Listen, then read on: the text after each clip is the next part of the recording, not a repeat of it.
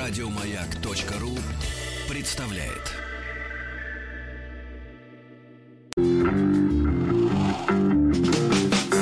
Сергей Стилавин и его друзья.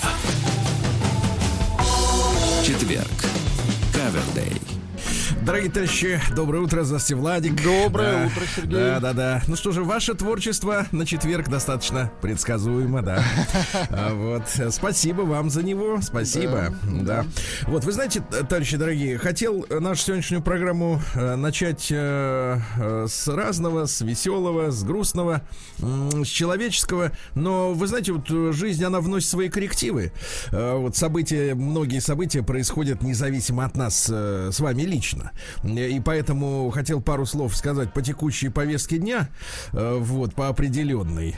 И я думаю, что некоторые из вас, ну, эта тема, ну, в общем-то, в принципе, уже не, не в первый раз, честно говоря, всплывает, но в этот раз для меня особенно очевидно Ошибка, э, значит, именно тех, э, реальная фактологическая ошибка человека, который в очередной раз высказался.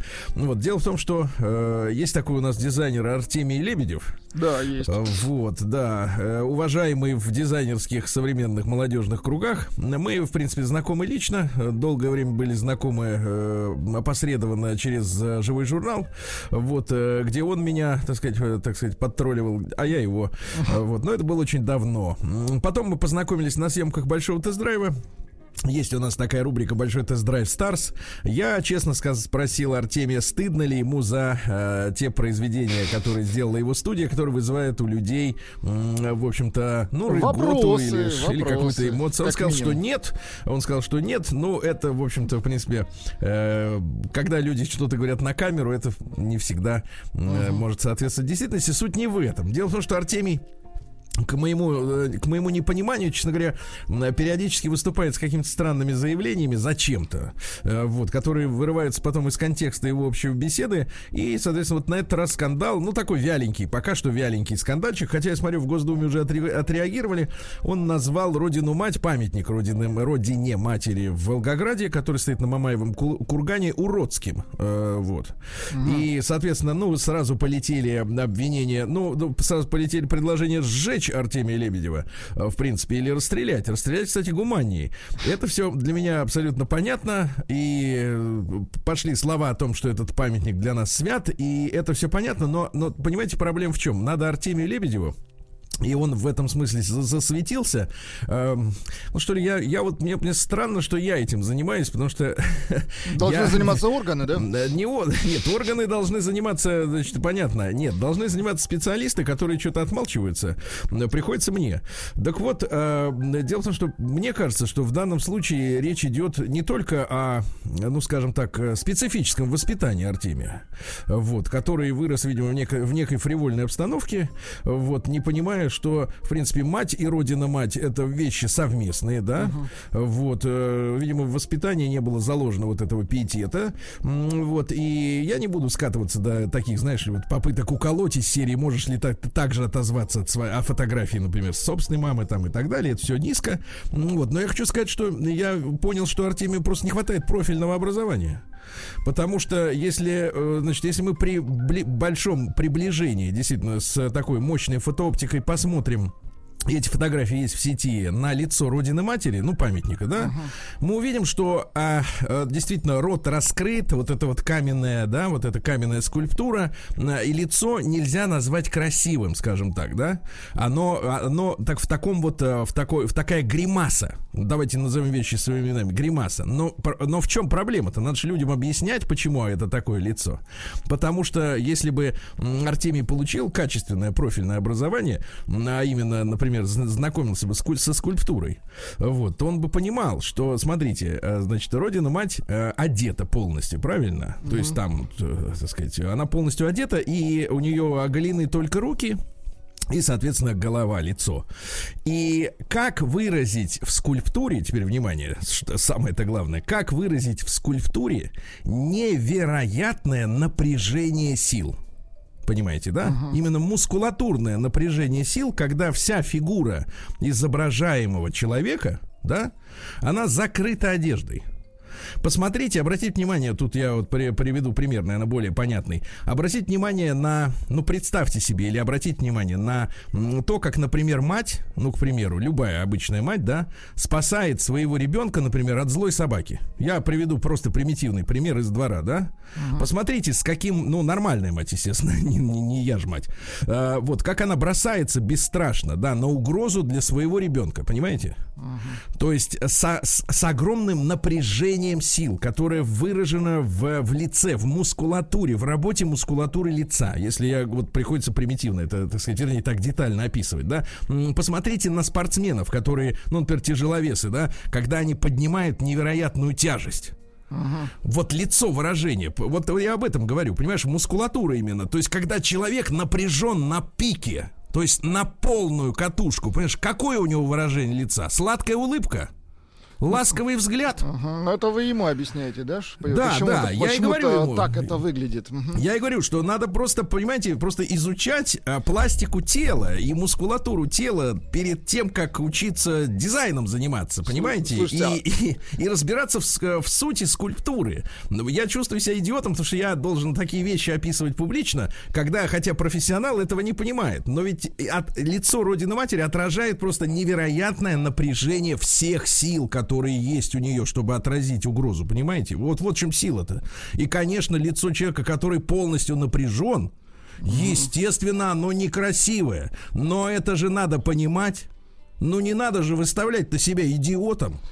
А И мне говорить тут кажется, всем, что- здесь еще другой аспект. Он реально просто пытается выйти в этот рынок. Тупо вклиниться из серии «Я могу лучше». Слушайте, ну... да нет, нет, нет. Он же коммерсант, ну Нет, серьезно. дело не в этом, дело не в этом, дело не в этом. Я чувствую, что в Артемии есть нормальное там зерно. Все-таки он человек не молодой, ему Ну, не он 20 лет. Не дизайнер. блогеры, знаешь, не блогеры, которые мне пишут, например, Сергей, я от вас отписываюсь, потому что вы против Ефремова. Понимаешь, да? Есть, э, есть настоящие подлинные дебилы и придурки.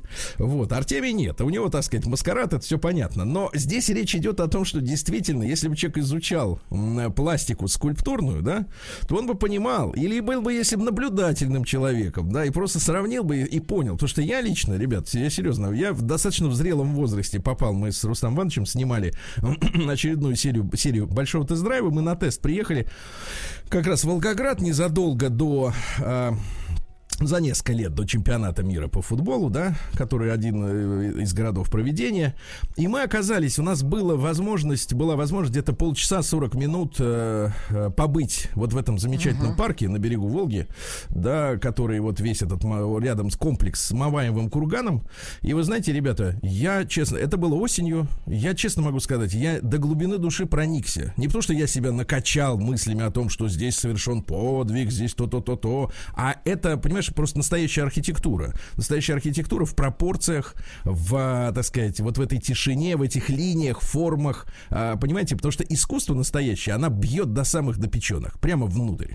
И я стоял и думал, знаешь, мне одна мысль появилась. Вот если бы, так сказать, не в Беловежскую пущу поехали бы вот эти трое, э, значит, Ельцин, э, Кравчук и кто там э, был в Беларуси в то время, не помню, забыл фамилию, Наша как-то, вот, которого потом как раз Лукашенко и сместил в 94 году. Вот, они смогли бы подписать э, соглашение о распиле Советского Союза, стоя около Мамаева кургана? Я уверен, что нет, потому что ты вот в этом месте, в этом месте ощущаешь энергетически, полностью ощущаешь чувствами, сердцем, душой, ощущаешь, что это твоя родина, что здесь совершен действительно подвиг. Вот это лицо родины матери, оно действительно пере- передает супер напряжение, супер напряжение всех сил, которые действительно страна собрала, чтобы, так сказать, отбросить эту гниду.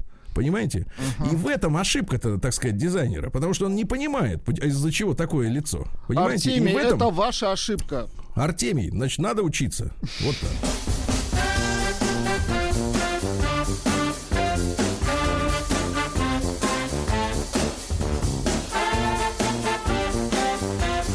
Сергей Стилавин и его друзья.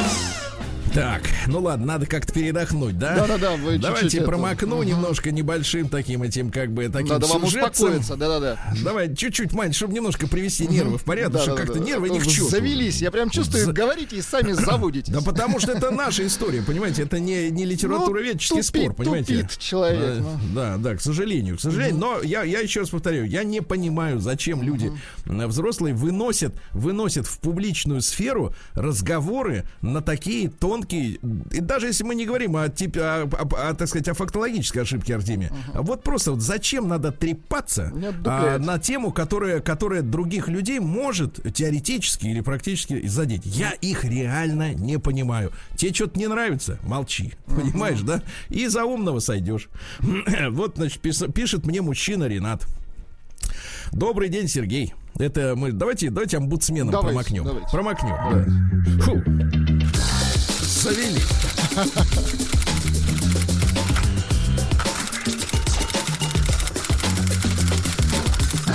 Приемная нос.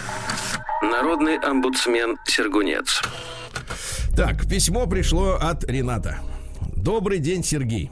Зная вас как человека непредвзятого к женщинам, вот, молодец, молодец. В то время как женщины пишут мне, что я женоненавистник, вот, и что я пишу только плохое о женщинах, они, они не понимают, что я пишу плохое о плохих женщинах, понимаете, да?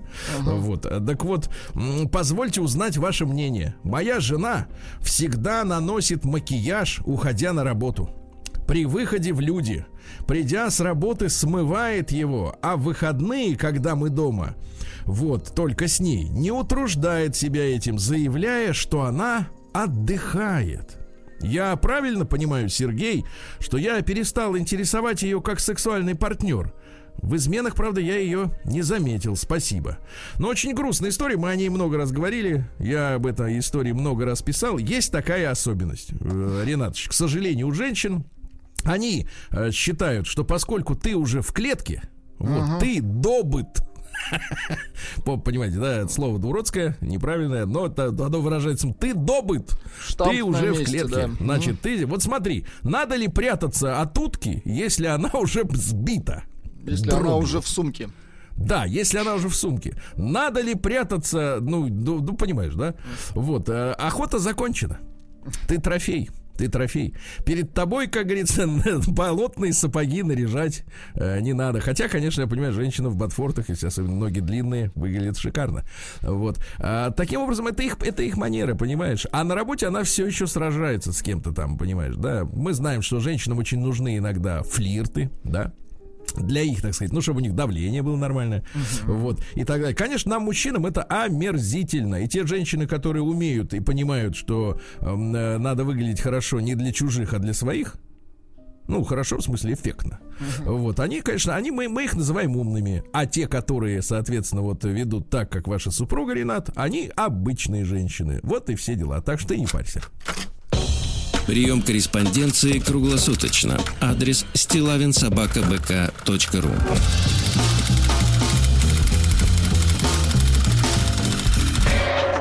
Фамилия Стилавин 2 Л. Так, ну что же, э, получил письмо от э, женщины с фотографией. Очень э, мне нравится, когда есть в письме фотографии, чтобы сразу понять, что к чему. Значит, на фотографии изображены а, э, Женщина. да, женщина с э, лукавой, кошачьей улыбкой. Ох Знаешь, вот когда вот, э, когда вот глаза вот так вот как бы полусводом таким, радугой такой вот. Ну, не в смысле цвета, а в смысле э, формы. Э, Вот, э, волосы растрепаны на ветру, задорная улыбка, а за ней мотоцикл и шлем. Еще раз. А, шлем, а, шлем, извините. Так, хорошо, уже лучше. Так, перевели дыхание. Доброе, доброе, перевел ЖД стрелку. Доброе утро, уважаемый Сергей Валерьевич и настолько же любимый мною Владик. Представляешь, ко мне уважение, а к вам любовь. Очень хорошо, я считаю. Кстати, вчера видел ваши видеозаписи, где вы на барабанах в химере стучите. Да, да, да, вышла пластиночка тут. Да. Пластиночка вышла, так я же История. видеозаписи видел. Вы там такой тонкий, ранимый, Молодой. как и сейчас, но не седой. Хочу рассказать вам историю, которая развивалась всю прошлую неделю, а финал ее был таким впечатляющим для меня, что до сих пор вызывает улыбку. Летними вечерами, так а как зовут? Лена зовут. Летними вечерами, рыжая, кстати. Летними вечерами я имею привычку и желание кататься на велосипеде. В один из таких вечеров в центре нашего города, ну, как писали классики в 19 веке, города Н, я встретила своего давнего знакомого. В бурной молодости мы не обращали друг на друга внимания, поэтому романтизм нас стороной обошел. Однако сейчас у товарища взгляды на меня, видимо, изменились. А может, повлияла теплая погода или мое обтягивающее трико? Ага. Он пригласил меня в соседнее кафе, заказали кофе, уютно устроились на мягких диванах и начали общение. Ну, как сказать общение? Товарищ-то гло... Извините, я не хочу смеяться. Нет, нет, нет, это смех дурной, не другое. Другое. Э, ну, просто как бы-то в таком контексте Звучит странно. Владик, вы тоже, прошу, держите. Хорошо, хорошо, хорошо. Просто что на вас вот особенно нет надежды. Вы уже про шлем сказали достаточно. Ну, ну давайте, давайте. Как, шлем. Товарищ-то глухонемой в прямом а, смысле. Ну, бывает, чего. Не смейтесь. Бывает. я это самое. Вот, Вы это, про другое Это не то, это да. просто угу. колыхаюсь. Так, дальше. Жестикулируем каждый по-своему.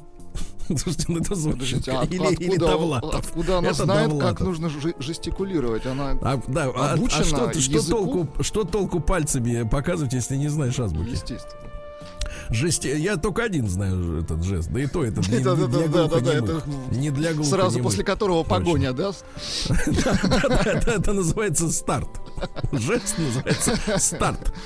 Жестикулируем каждый по-своему и, видимо, также и понимаем друг друга, от чего общение становится веселым и забавным. Стоит сказать, что его особенность не доставляет ему неудобств, а в лихие 90-е, пользуясь ловкостью рук, ворон был отменный Вор, подождите.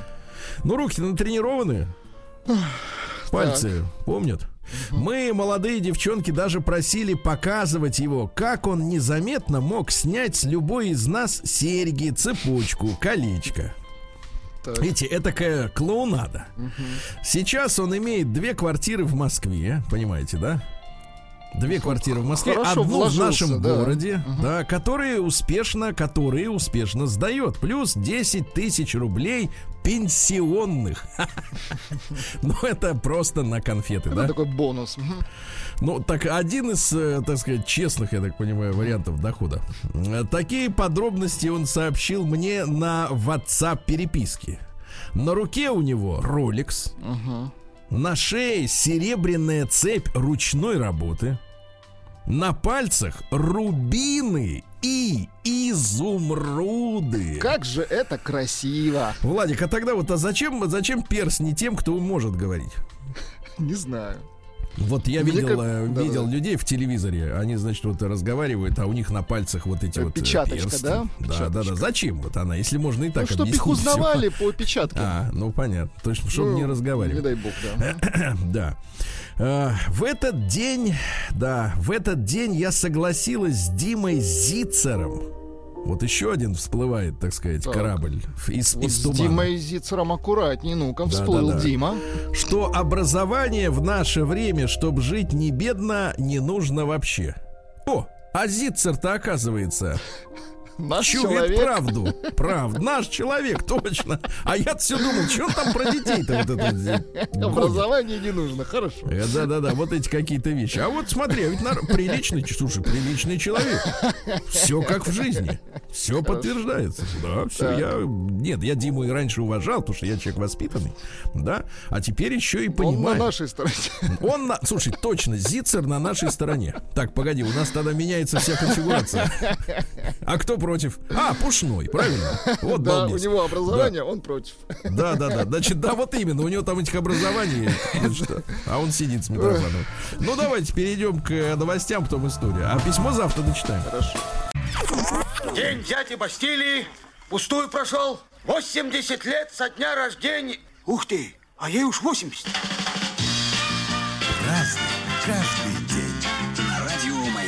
Ну что ж, товарищи, э, сегодня у нас 20 августа. Давайте начнем с хорошего. Сегодня Новый год по хиджре. Да, да, да. Месяц Мухаррам является первым месяцем мусульманского календаря. И считается, что как человек проведет первый месяц года, uh-huh. так и пройдут все остальные 12 месяцев. Ну и, кстати, Мухаррам один из четырех месяцев, в течение которых запрещены конфликты, войны, распри, кровная месть. Так что ми- мирное время, да, хорошо. А сегодня Всемирный день комара. Да. Комара. Ему уж пора как бы копыта отбрасывать, Конечно. а вот мы, да, отмечаем. А День независимости Сенегала. Вот, да. Есть возможность задуматься об Африке. Как там в Африке сейчас? Uh-huh. Жарко, наверное, да. А день рождения Чебурашки сегодня. Вот ваша версия, Владуля, вы же человек опытный, правильно? Так. Натасканный, как говорится, жизнью. Вы скажите, вот Чебурашка, он из чьих будет-то? Кто он такой? Чебурашка это выдуманный да. герой, мультгерой. Не надо, Чебурашка, вы, же, ну, с детьми разговариваете. Вы должны сказку облечь, так сказать, в слова. Ну как, вот что это? Почему уши такие, правильно? Рот маленький. Уши большие, а рот маленький. Зачем уши большие, когда рот маленький? Правильно? Вот смотрите на животных. У всех, у которых, значит, рот уши маленький, большие. Так, это очень важно. Да, вот посмотрите на носорога, например. У него рот большой, а уши маленькие. Понимаете? Поэтому он сильный. Ну, вот так вот. Ну и, видите, объяснил, как хорошо. Ну и сегодня... сила, она определяется размером рта, Сергей. Да, нет, но это бессмысленно иметь такие уши, за которые можно поймать сразу, понимаете? Вы помните, как у нас спортсмены? Они же э, волосы даже обстригают с головы, чтобы не ухватиться было. Некоторые а здесь но, вот ноги драке... бреют, чтобы а, нет, трение а, уменьшить. Ну, прекратите, это не ваше дело. А тут что значит не наше? Нет, наше. Так вот, ну и чтобы его за ухо. Ну и Марины Пимены сегодня. Так. На Марины Пимены наши предки наблюдали за аистами. Они уже начинают готовиться к отлету. А если уже действительно это произошло, если там складывают чемодан в гнезде, то, значит, скоро ранняя холодная осень. Э, хозяйки обычно подавали сегодня на стол пироги с малиной. Вот, э, да, урожай сладкой ягоды начинал сходить потихоньку на нет. Э, вот, э, ну и, соответственно, спустя лето на малину в лес не ходят. Угу. Говорили в северных широтах, понятно? Понятно, вот, да. В общих чертах. Праздник каждый день. Вот и нехорошие события. В 1619 году в этот день, это черный день для Африки, друзья мои, потому что голландский корабль, запомните, голландский, доставил в Америку первых 20 африканских негров никаких не афроамериканцев, uh-huh. вот, которые были проданы в рабство обитателям Джеймстауна. Итак, первыми, так сказать, поставщиками негров в Америку являются голландцы. голландцы mm Да, голландцы. А что касается м- порабощения негров, да, то это, к сожалению, дело рук самих обитателей Африки. То есть одни племена продавали э, в, так сказать, э, в плен других, да? Пленных, Но да, тут ведь смотрите, какая вот об этом не говорят, потому что это типа, ну, в Америке не говорят, потому что это типа какие-то какие-нибудь российские размышления, да? Но обратите внимание, такой, ну, как бы даю вам э, почву для размышления. А получается, что в рабы-то обращали слабейших. Угу. Правильно? Ну, кто не может самоорганизоваться, ну, ну кто проигравших, хуже, так сказать, да. Проигравших в рабы обращали. Да. Вот на заметку просто. Просто вот как бы я вам так пунктиром даю мысль, да. В 1634-м в Москве Василием Бурцовым издан первый словарь. А, извините, букварь, букварь, да-да-да. Угу. Вот, э, он вообще стал первым издавать массовые книги светского содержания. Ну, там про всякое, про всякие дела, календари в том числе. Э, вот, и положил начало изданию, кстати, малоформатных книг. Потому что вы помните, какие были книги монастырские, да? Это огромные такие вот книжища Талмуды. весом. uh да, он маленький стал делать. По сути, а предтеча газет. Вот. Нет, не газет, а вот этих вот э, в мягкой обложке, условно угу. говоря. Да, вот то, что потом якобы придумали америкосы. То, что потом якобы было... придумала Донцова. А, да, но это уж как бы извините. А сегодня в 1721 году пущены под конец лета, правда, ну, как успели, так успели. Фонтаны и каскады Петергофа. Красота неминучая. Да, да, да, да, да, да. А в 1741 сегодня наш мореплаватель, капитан-командор Витус Беринг так. открыл Аляску, господа. Ура, товарищи! Ура, товарищи! Но на, для нас, как вы знаете, ненадолго. Хорошо бы вернуть либо Мутная... Аляску, либо, либо деньги. Денег да. нам не отдали. Да. А, вот. Мутная история с точки зрения, так сказать, э, отдачи Аляски америкосам. Правильно?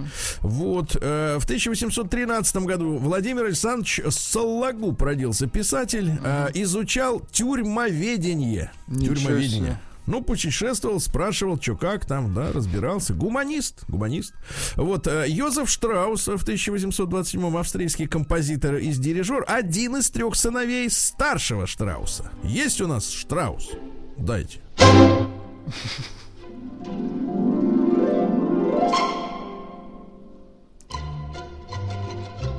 Очень хорошо. Хорошо, хорошо. Это на чем они?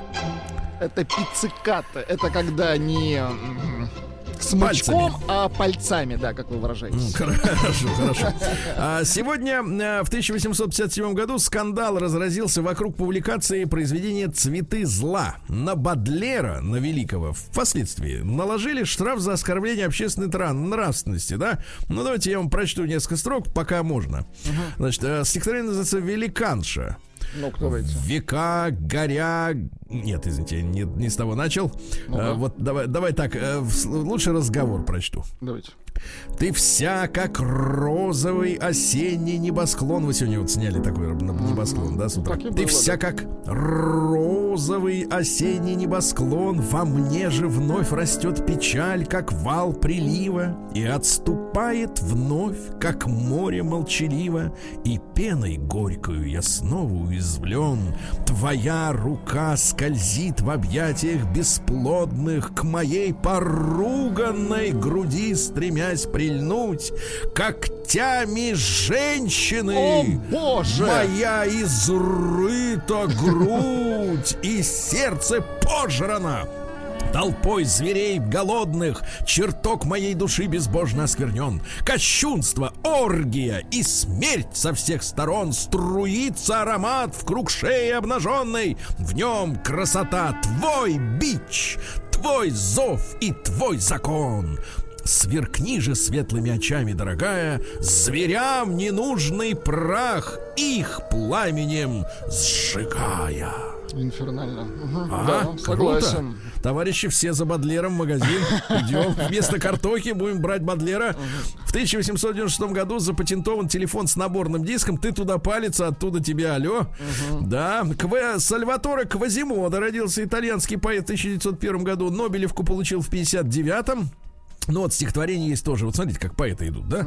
А, Кучно. Цветущая женщина, лежащая навзничь в цветах. Это вот Нобелевская премия. Давайте, давайте.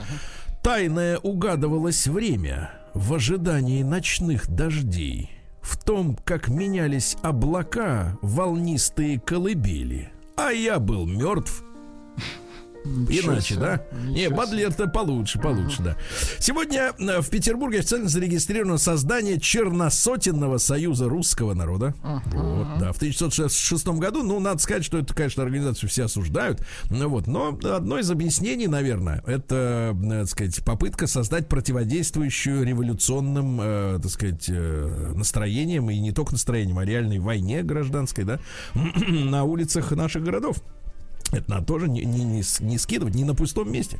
В 1913 году в Киеве открылась первая российская спортивная команда. Вот, видите, спортивная команда. Очень хорошо, да. Десятиборье, бег с препятствиями, футбол. То есть они всем занимались. То есть команда была одна все виды спорта. Мы таких Одна. называем универсалы 69. Да, прекрасная команда, да. В 18 году в Советской России отменена частная собственность на недвижимость в городах. Вот это очень-очень важная вещь. И, и многие, ну, наверное, нормальные это люди, они задаются вопросом. Ну да, есть такие так называемые барские квартиры, да, в которых, например, Горький жил там по, по 15 комнат и так далее. да. Да, хоромы. А оттуда, значит, э, на волне, э, значит, социальной, не то чтобы справедливости, а квиты, э, да, дол- дол- многолетней, значит, выгнали, значит, хозяев, их уплотнили и так далее. К ним жалости не было, потому что их показали поработителями. Но возникает у обычного человека, который вот сегодня живет там в приватизированной квартире или в кредит взял, да, вот сегодня человеку скажи, вот ты банку платишь, а мы придем и у тебя все отнимем. Все, и, квари- и квартиру, и все от ней выкинем тебя на улицу. И человек такой как бы кукожится. А в чем там прикол-то был тогда? Потому что дело в том, что в России до революционной не было такой истории, как э, в сегодняшней современной нашей стране, э, когда очень распространена приватизация отдельных вот этих клетушек. Понимаете, да? То есть а, э, были домовладельцы, доходные дома, так называемые, да, где домом целиком владел один человек, например, да, и сдавал эти квартиры э, в найм, э, так сказать, ну, с помесячной оплатой. Соответственно, если э, ли- закончили частную собственность на недвижимость в городах, просто у этого домовладельца отобрали права на этот дом, понимаете, да? А те, Ошкурили, которые, да. а те, которые внутри жили, они, собственно говоря, ничего и не испытали, никакого негатива. То есть совершенно другая сейчас си- ситуация, правильно? вот, абсолютно. В 1922 году э, из Москвы начали широковещательную э, трансляцию радиопередач. Очень хорошо. Василий Павлович Аксенов в 1932 году, его уже 10 лет с лишним как нет, русский писатель. Ну вот замечательно, у него есть такое футуристи, фут- ну не как, фантастическое произведение под названием «Остров Крым», да, Э, вот. Но там рисуется картина независимого Крыма, если вдруг красные бы не взяли перекоп, и Крым превратился бы в нечто вроде Тайваня. Понимаете, да, и там и шоссе, и руссобалт автомобили. Ну, в общем, такой осколок э, Российской империи, да. Ну, фантастика. Да, друзья мои, давайте мы сегодня поздравим с днем рождения-то Андрея Сергеевича Михалкова Кончаловского. А, Давайте, поздравляем. Режиссера, да, в Конечно. 37 году. Мне нравится очень, что Андрей Сергеевич, он вот э, в своем инстаграме обращается к людям, общается. Недавно вот наблюдал его, сидел, спокойно кушал вечером э, в итальянском маленьком кафе на улице. Э, Вместе с супругой. Они справляли день рождения ее. А теперь Очень вот и. Андрея Сергеевича, да. Мужчина обаятельный, мне кажется, Не унывающий, да, Сергей? Здра- улыбается хорошо, знаешь, без натяга. Это уже немало значит. Да, э, сегодня в 39-м операция завершилась по разгрому японских войск в районе реки Халхингол в 39 году, да. Ну, кстати, наверное, эта победа над японскими, как тогда говорилось, милитаристами и дала хоть какую-то нам гарантию, что японцы не будут вторгаться э, в нашу территорию э, с началом э, Великой Отечественной, понимаете, да? Ну, То второй есть, фронт, да, не откроют. как бы, да. Принципиально важная победа, потому что японцы почувствовали, как им дали по зубам. Вот. И чтобы у них не было иллюзий, что по зубам не дадут. Ну и в сороковом году сегодня Лев Троцкий э, смертельно ранен в Мехико. Э, скончался он на следующий день. Ну, вы знаете, что Троцкий э, зарублен, а троцкизм живет. Троцкизм живет, да. Ну и сегодня добрым словом вспоминаем Слобу, как его звали в народе, а в полном по паспорту Слободана Милошевича в сорок первом году, который завещал нам с вами беречь Россию, потому что он говорил, после нас, Югославии, начнут дербанить и вас. Есть такое вот так. дело, да. И погиб, и погиб. День дяди Бастилии пустую прошел. 80 лет со дня рождения. Ух ты, а ей уж 80. Разный. Так, товарищи, сегодня в 41 году сразу несколько событий произошло. Э, Гитлер отдал распоряжение начать разработку ракет Фау, помните, да? Ага, да, И да. Фау-2 затем появилась этими ракетами. Они, кстати, добивали до Лондона, но прицельность была Точность очень низкой. хромала, да. Вот, да и откуда ей взяться, если нет, как говорится, этого GPS, да? Вот, в 41 году отступавшая наша армия взорвала э, Днепрогэс. Ну, вот, чтобы, так сказать, э, да, Не при- он, да. пришлось, пришлось, да. А, и в этот же день командир танка КВ-1 Зиновий Колобанов в бою под Войсковицами уничтожил немецкую танковую колонну, ребята, из, три- из 22 танков. Вы А КВ это же такой малюсенький ста- старый та- танк. Ну, не, не только что малюсенький, но дело в том, что, видимо, он э, был человеком стратегического мышления, он за- занял правильную позицию. Преимущественную, да, и вот такой подвиг действительно совершил. 22 танка, это 41 год, когда Ну, все мы отступали, серьезно, да. да. Мгм. А, В, в 45 году сегодня у нас создан э, специальный комитет при Государственном комитете обороны СССР для руководства всеми работами по использованию внутриатомной энергии урана, друзья мои, в этот день, да. И мы в конце концов получили атомную энергию, атомную бомбу. В 48 году Роберт Плант родился. Да вы Вот. что? Да, да, да. Роберт да, да. Плант есть у нас. Есть, ну Еще. давайте, конечно, давайте.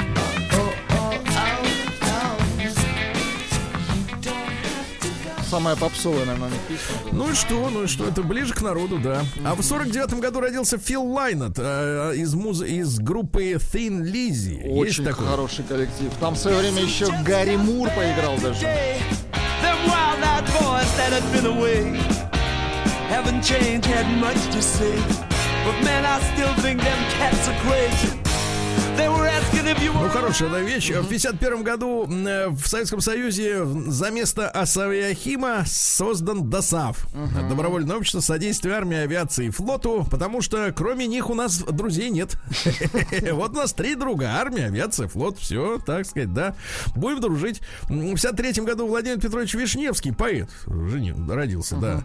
Вернувшись от дверей присела, сказала клипсу теребя, и что-то я еще хотела. Ах, да, тебя. Да-да-да, вокалист группы и гитарист группы Пантера Даррел Эббот в 66-м.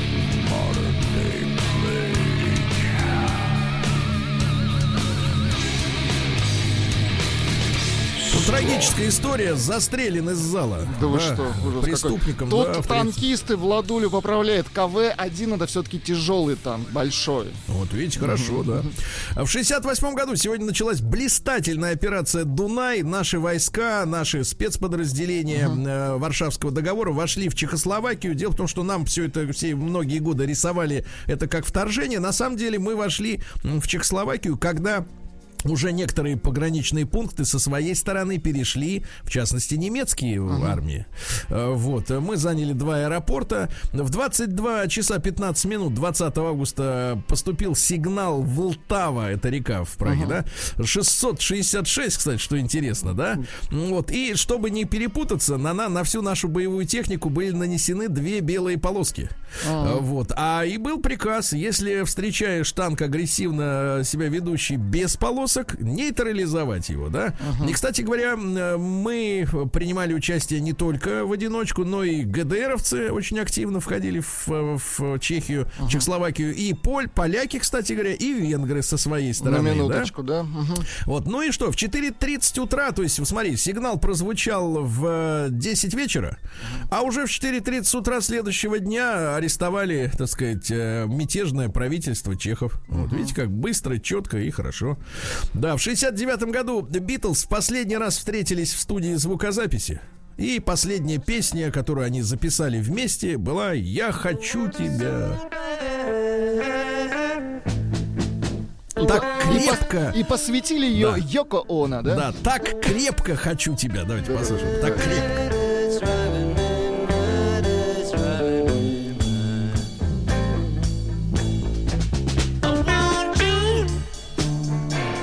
Но это уж не тот Битлз, что Не Yellow Submarine. да. да, да, да. А, ну, музыка уже изменилась. Не времени, да. веселая музыка, скажем так. Да, в 70-м году Фред Дёрст родился, лидер группы Limp Bizkit сегодня. Цитата. Так. Иногда я бы хотел родиться женщиной. О, Теперь боже. давайте звук, звук, звук. Поет потенциальная женщина. Да, а теперь внимание. Смотрите, какой день великий, да? Фред Дюрст, да? Значит, Дэрил Эббот. Э, дальше. э, Фил Лайнет. Роберт Плант. И кто же замыкает эту пятерку сегодня своим рождением? Да, это он. Стас Костюшкин. О, боже. Ну О, как так? Ну 71 так хорошо же начинали. Ну дайте, дайте. И на прощание Так, все, не на, извини, А как думал, можно думал, вот смогу. такому- Думал, смогу. Нет. Такому мачо и так петь, Сергей. Попробуй удивить меня. Ну, это же очень Да, да, да. странно. Ну, ребята, и сегодня трагический день. Так. 40 лет назад не стал человек, которого все равно по-прежнему очень любят не только на ретро, но и вообще, в принципе, люди любят Джо Дассена, конечно. У чувака отказалось сердце. Dis-moi pourquoi j'existerais. Голос узнаваемый, великий. Волшебный, знаете, вот, э, знаете, мне иногда говорят, Сергей, вы ретроград. А я скажу так, меня, меня, честно говоря, в- на современной музыке бесит две вещи. Отсутствие мелодий, да, во-первых. Узна... А во-вторых, отсутствие узнаваемых голосов. Нет, и, во- и в-третьих, они не поют ртом, Сергей. Я Так. не знаю, откуда эти звуки они извлекают. Простите. Да-да-да. Сегодня в 83 году американцы ввели эмбарго на поставку в Советский Союз оборудования для строительства трубопроводов. Ничего не напоминает Северный поток-2, да? Ну, Кстати, вчера взяли наши военные моряки под охрану. Правильно, Э, конечно. Да, да, да. Вот. Ну и что у нас сегодня? И несостоявшиеся события в 91 году, если бы не путь, ну так нам объяснили, по крайней мере, должно было состояться подписание нового союзного договора. В него входить точно хотели Россия, Казахстан, Узбекистан, Беларусь и Таджикистан. Но якобы именно из-за путча, да, как бы и не стало это возможным. Ну и в 98 году сегодня не стало умера, э, не стало лидера автоматических удовлетворителей Андрея Панова Свина. Не стало, да.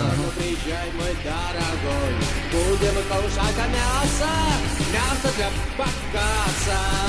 Мясо для Бакаса. Бакаса это любитель мяса из Африки. Вы помните, да? Ну, смешно. Песня смешная. Посвящается голландцам, да. Мясо для Бакаса. Сергей Стилавин друзья. Четверг. Кавердей. Какой у вас там голосистый-то был, а? Заливался один. Ну ничего, ничего. Песня посвящена Омску. Нет. Шо? Почему бы и нет?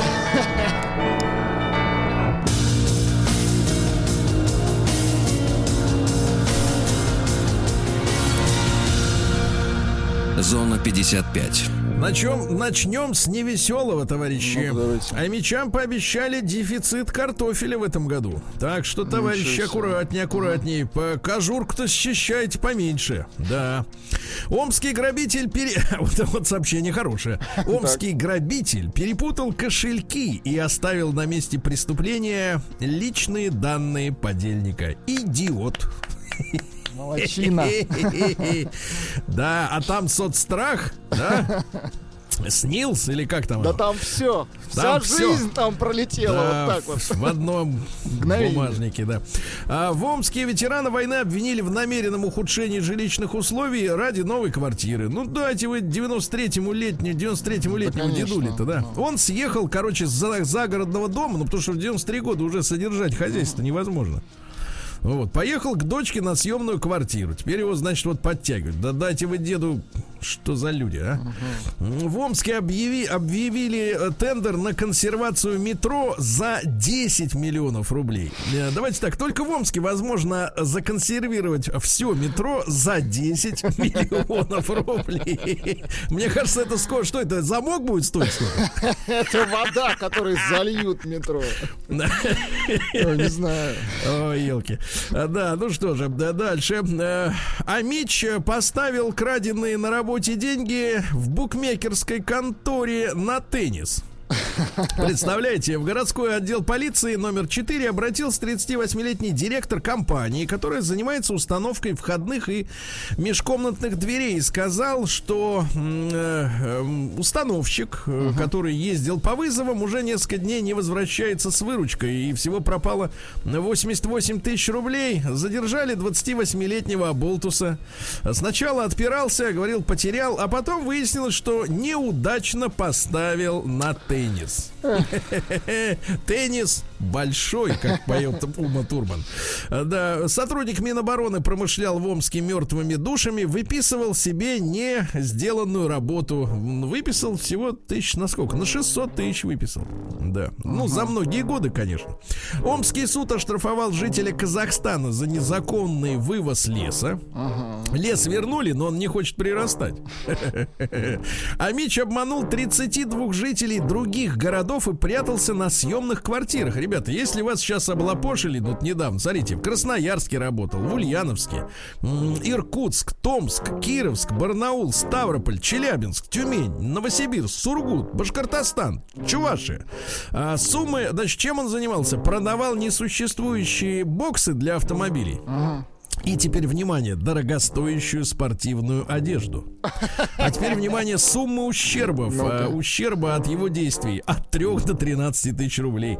Видимо, столько стоил самый дорогой Дорогой костюм. костюм, да-да-да. Костюм, да. Строгач. Э, вот, э, В Омске распродают компьютеры, изъятые в нелегальных казино. Да.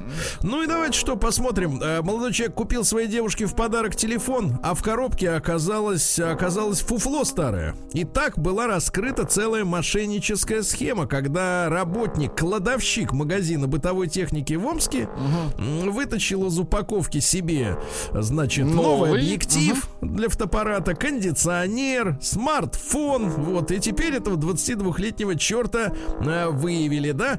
Ну, вот, ну хорошо, Подлец. хоть выявили, молодцы. Сергей Стилавин и его друзья.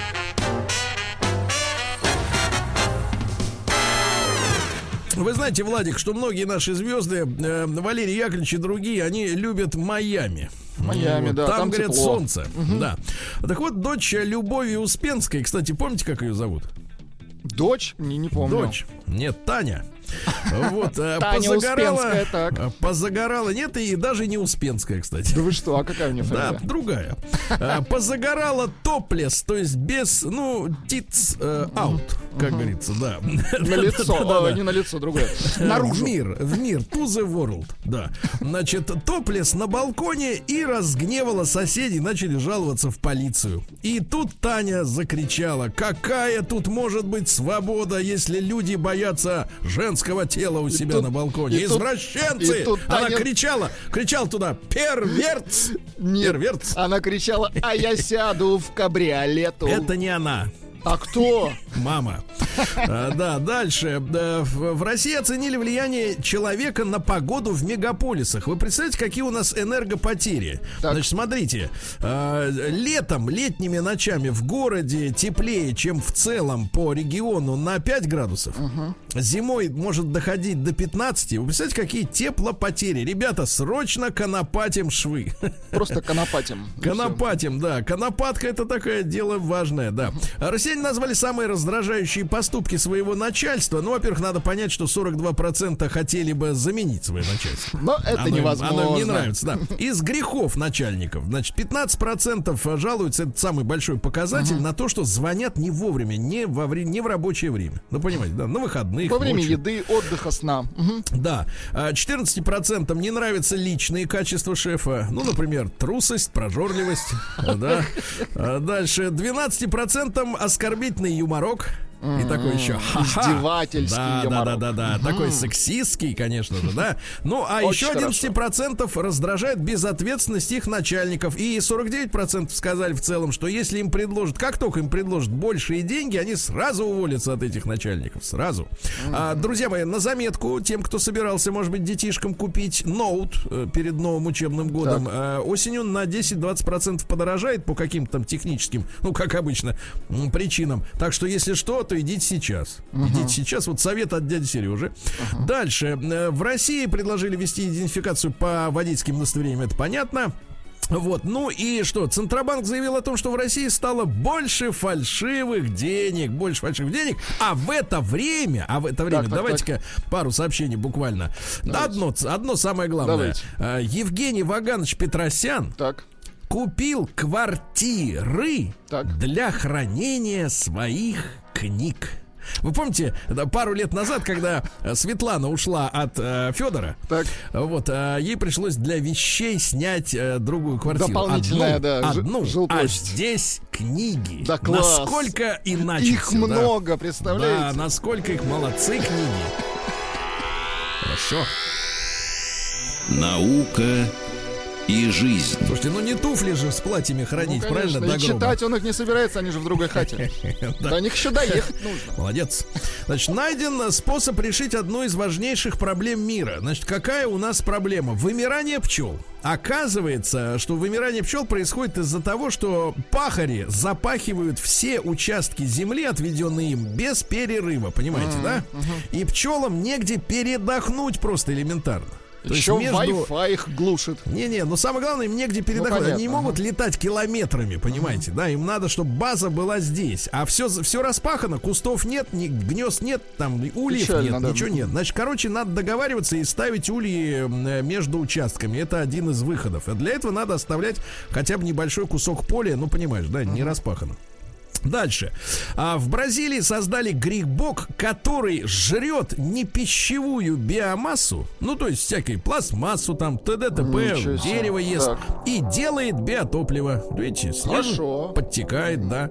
Вот биотопливо. А, Шоколад из пищевых отходов сварганили в Америке. Ничего Что еще? В Бразилии были найдены первые в мире лягушки-многоженцы. Многоженцы. Да, обычно они моногамные. Вы знаете, одна жаба, если пла- прыгает, то рядом Одна другая. жаба на одну жабу. Не- Да, менять жаба нельзя. жабой. Менять нельзя. Вот. Дальше. Доктор философии выяснил, э, как часто с людьми происходят разного рода, э, рода чудеса.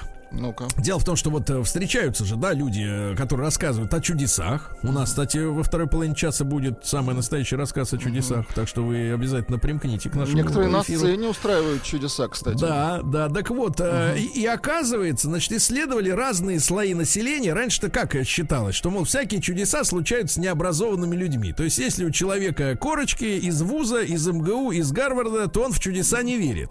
А выяснилось, что никакого отношения, значит, э, к образованию не имеет, и по всем слоям общества, в принципе, равноценно, равномерно распределено количество чудес. 57% исследованных те или иные чудеса в своей жизни встречали. Ну, то есть необъяснимые явления. 57%, да?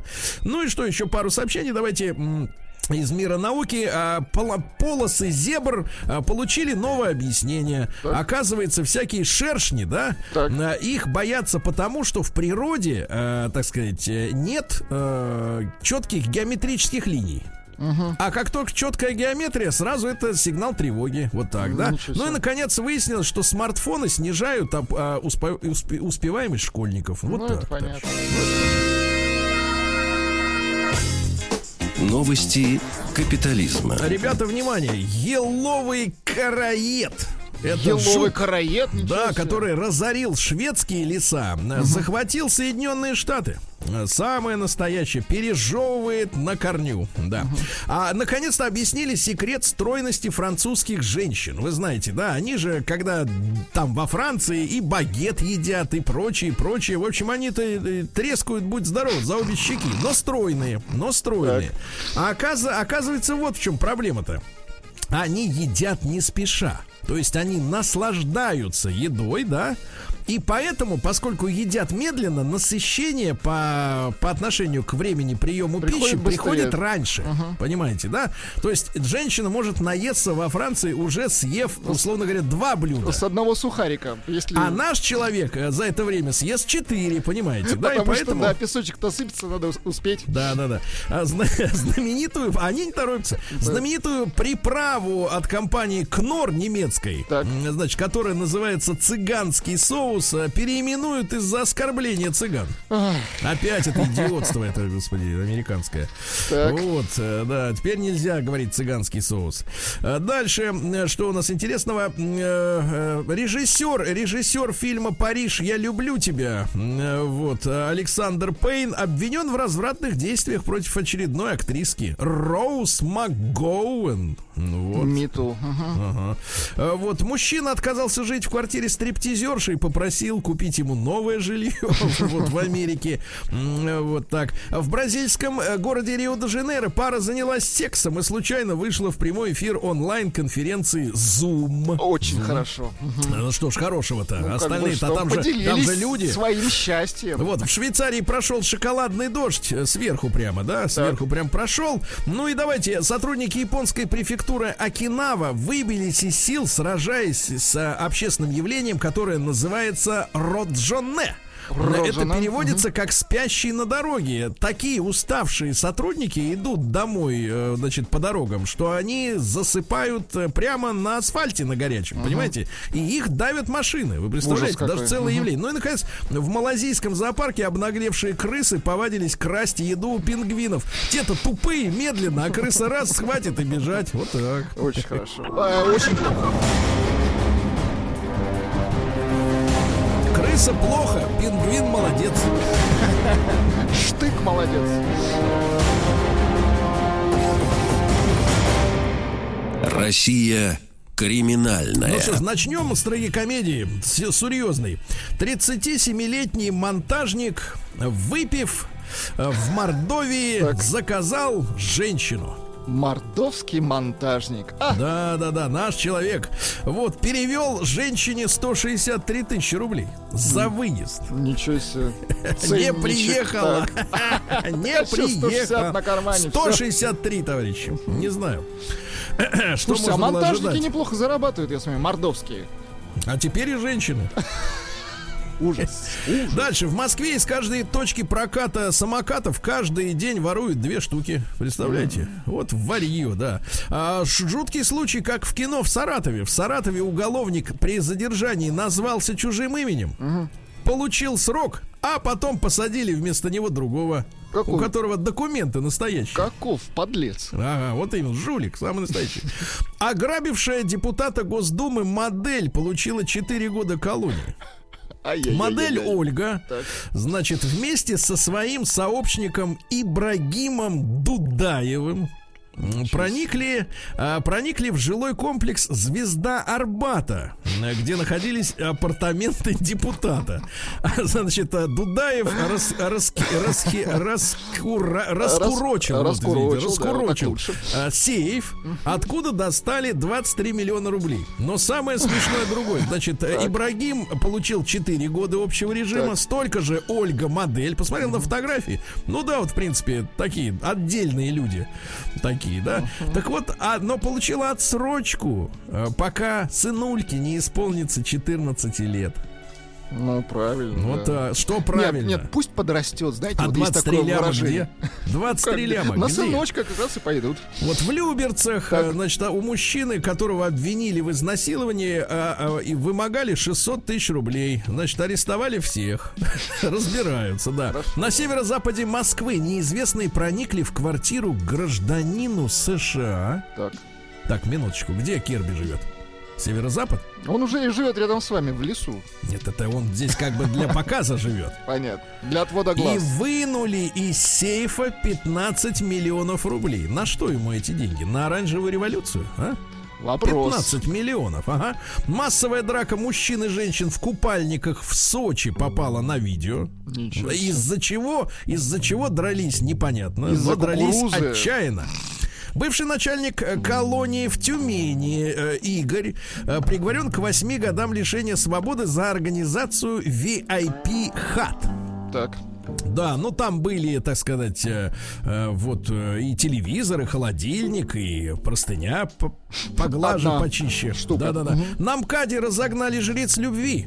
Э, накрыли ВАЗ-2115, ну это девятка по-старому, да, где был обустроен отдых и ночлег э, жриц любви. Придется Да. новую точку искать. Неудобно, Взяли, да-да-да. конечно. Ну давайте еще и что-нибудь, давайте что-нибудь еще этакое хорошее. может Прям, да, позитивное, гени- да, вот хочется. Давайте, Ага. гениальное. Давайте. Э, Новости с Калининграда, друзья мои. Это круто. Неизвестные ночью в городе Советске пытались запустить паровоз-памятник. Залили воду и закинули угля туда. Понял? Вот Алкаши проклятые. Вот так. Ту-ту!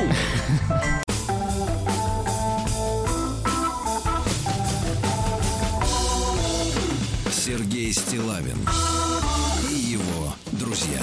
А, Ну что ж, товарищи дорогие, у нас, как обычно, тема дня. Вы знаете, у нас есть новый формат, э, и э, мы э, стараемся пользоваться радушием, благосклонностью уважаемых экспертов для того, чтобы разобраться в тех темах, которые нас волнуют. И вчера, я думаю, что вы не прошли стороной мимо этого известия, потому что наш космонавт, наш космонавт, который нахо- находится и сейчас находится прямо на Международной космической станции, Иван Вагнер э, разместил в своем твиттере э, сообщение и видеозапись длиной минуту, м, где со- в, в тексте в сопроводительном он э, изложил э, мысль, что это были космические гости. Собственно говоря, с этой фразы Space Guest и начинается его англоязычный твит. Да, и дальше достаточно хорошая картинка, видеозапись. Ночное, ноч, ну, небом это не назовешь, потому что это не небо, это космос. М, Ночной космический пейзаж. Снизу в кадре э, находится Земля, она крутится, да. Ну, там северное, э, вернее, как-то полярное сияние, по-моему, проходит, да, позже уже по кадру. Но, как бы это описать, как говорится, ребята, по-русски? А, ну, вот на фоне ночного неба пять светящихся огней на доли секунду, мне кажется, даже меньше, чем на секунду, где-нибудь, ну, на 0,7 там десятых, наверное, да, появляются кос- с- пять э, белых огней, выстроенных в линию, ну, которые как бы мы, ну, я так предполагаю, на фоне черного неба э, изображают уходящий либо за горизонт, либо в какую-то другую плоскость некий летающий объект, да? Ну, то есть, если вот, например, машина э, скрывается за поворотом в ночи, да, за, за горой, например, или за домом. И вы в полной темноте. И вот эти огни раз и ушли за поворот, и исчезли. Ну вот что-то, что-то в том роде. Или на перевале, на горном, да, вот ты идешь за машиной вдали, а она раз так и скрылась вниз э, за, ну, за холмом, правильно? Ну, точно такое же ощущение, что вот такие пять огоньков, выстроенных в линию, в четкую, раз так, и выпорхнули из кадра куда-то. А, Соответственно, а, сам а, Иван Вагнер называет это с космическими гостями. Меня, конечно, потрясает, как вся научная, так сказать, общественность бросилась объяснять, почему это не космический корабль. Мне такое ощущение, что вот, вот, вот есть какой-то грант какой-то, чтобы вот сразу бри- рось- бри- броситься и отрицать. Чтобы скрыть правду, Да-да-да, значит, космический мусор и прочее, прочее. И вы знаете, мы решили сегодня прибегнуть, во-первых, при- к помощи экспертов. Во-вторых, вы, конечно, видели эту запись. У вас есть свое человеческое личное мнение. Но это есть и на лайфе, там везде, и в Ютьюбе можете назвать, набрать там Вагнер, МКС, э, НЛО. Вот, оно там есть. Вот с вашей человеческой точки зрения, давайте короткий опрос мы параллельно запускаем. Э, Единичку на 0 плюс 7 967 103 5533. То, что вы видите в кадре, это неопознанный летающий объект, то есть объект кем-то созданный, да, м, и функционирующий. Двойка это просто какие-то блики, э, мусор, э, еще что-то, ну, в общем, что-то такое, что э, бесхозная какая-то чушь, да? Давайте, итак, единичка это НЛО, двойка это чушь. Ну и мы, э, мы сегодня в эфире э, поговорим с, со специалистами, со специалистами. А, во-первых, мы позвонили Александру Борисовичу Петухову, заместителю координатора научно-исследовательского центра «Космопоиск». Александр Борисович, доброе утро.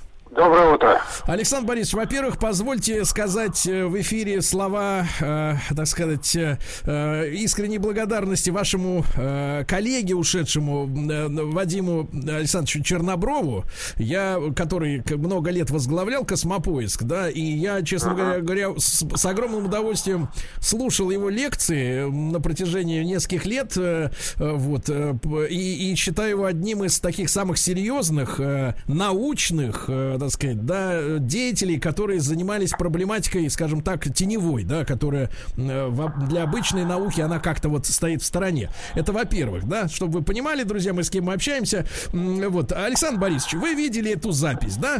Вот с вашей Видел. точки зрения, что это такое, как вы это объясняете? А, я готов на этот вопрос ответить, но сначала небольшая ремарка в, стор- в сторону вас.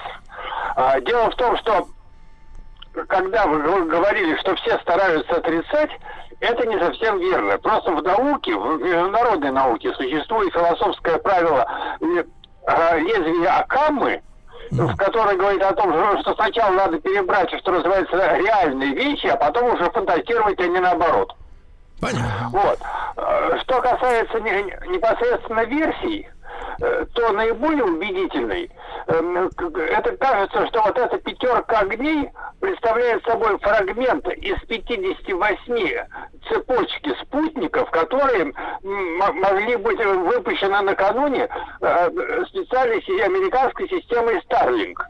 Дело в том, что эта система уже выпускала ну, порядка 650 спутников, и, а, в, а- а в мае вот этого года она такую же цепочку из 60 наноспутников ну, ну, тоже выпустила. То есть для того, чтобы определить, так это или не так, это должны специалисты совместить просто траектории полета МКС и траекторию движения вот этих, э, этих спутников. С другой стороны, если вс- встать на, на- на позицию что это действительно неопознанный летающий объект в, кон- в контексте, как любят говорят, внезем- э, каких-то внеземных цивилизаций, то э, действительно известно, по крайней мере, несколько со- сообщений, которые, которых говорится, что не- неопознанные объекты пролетели неким строем.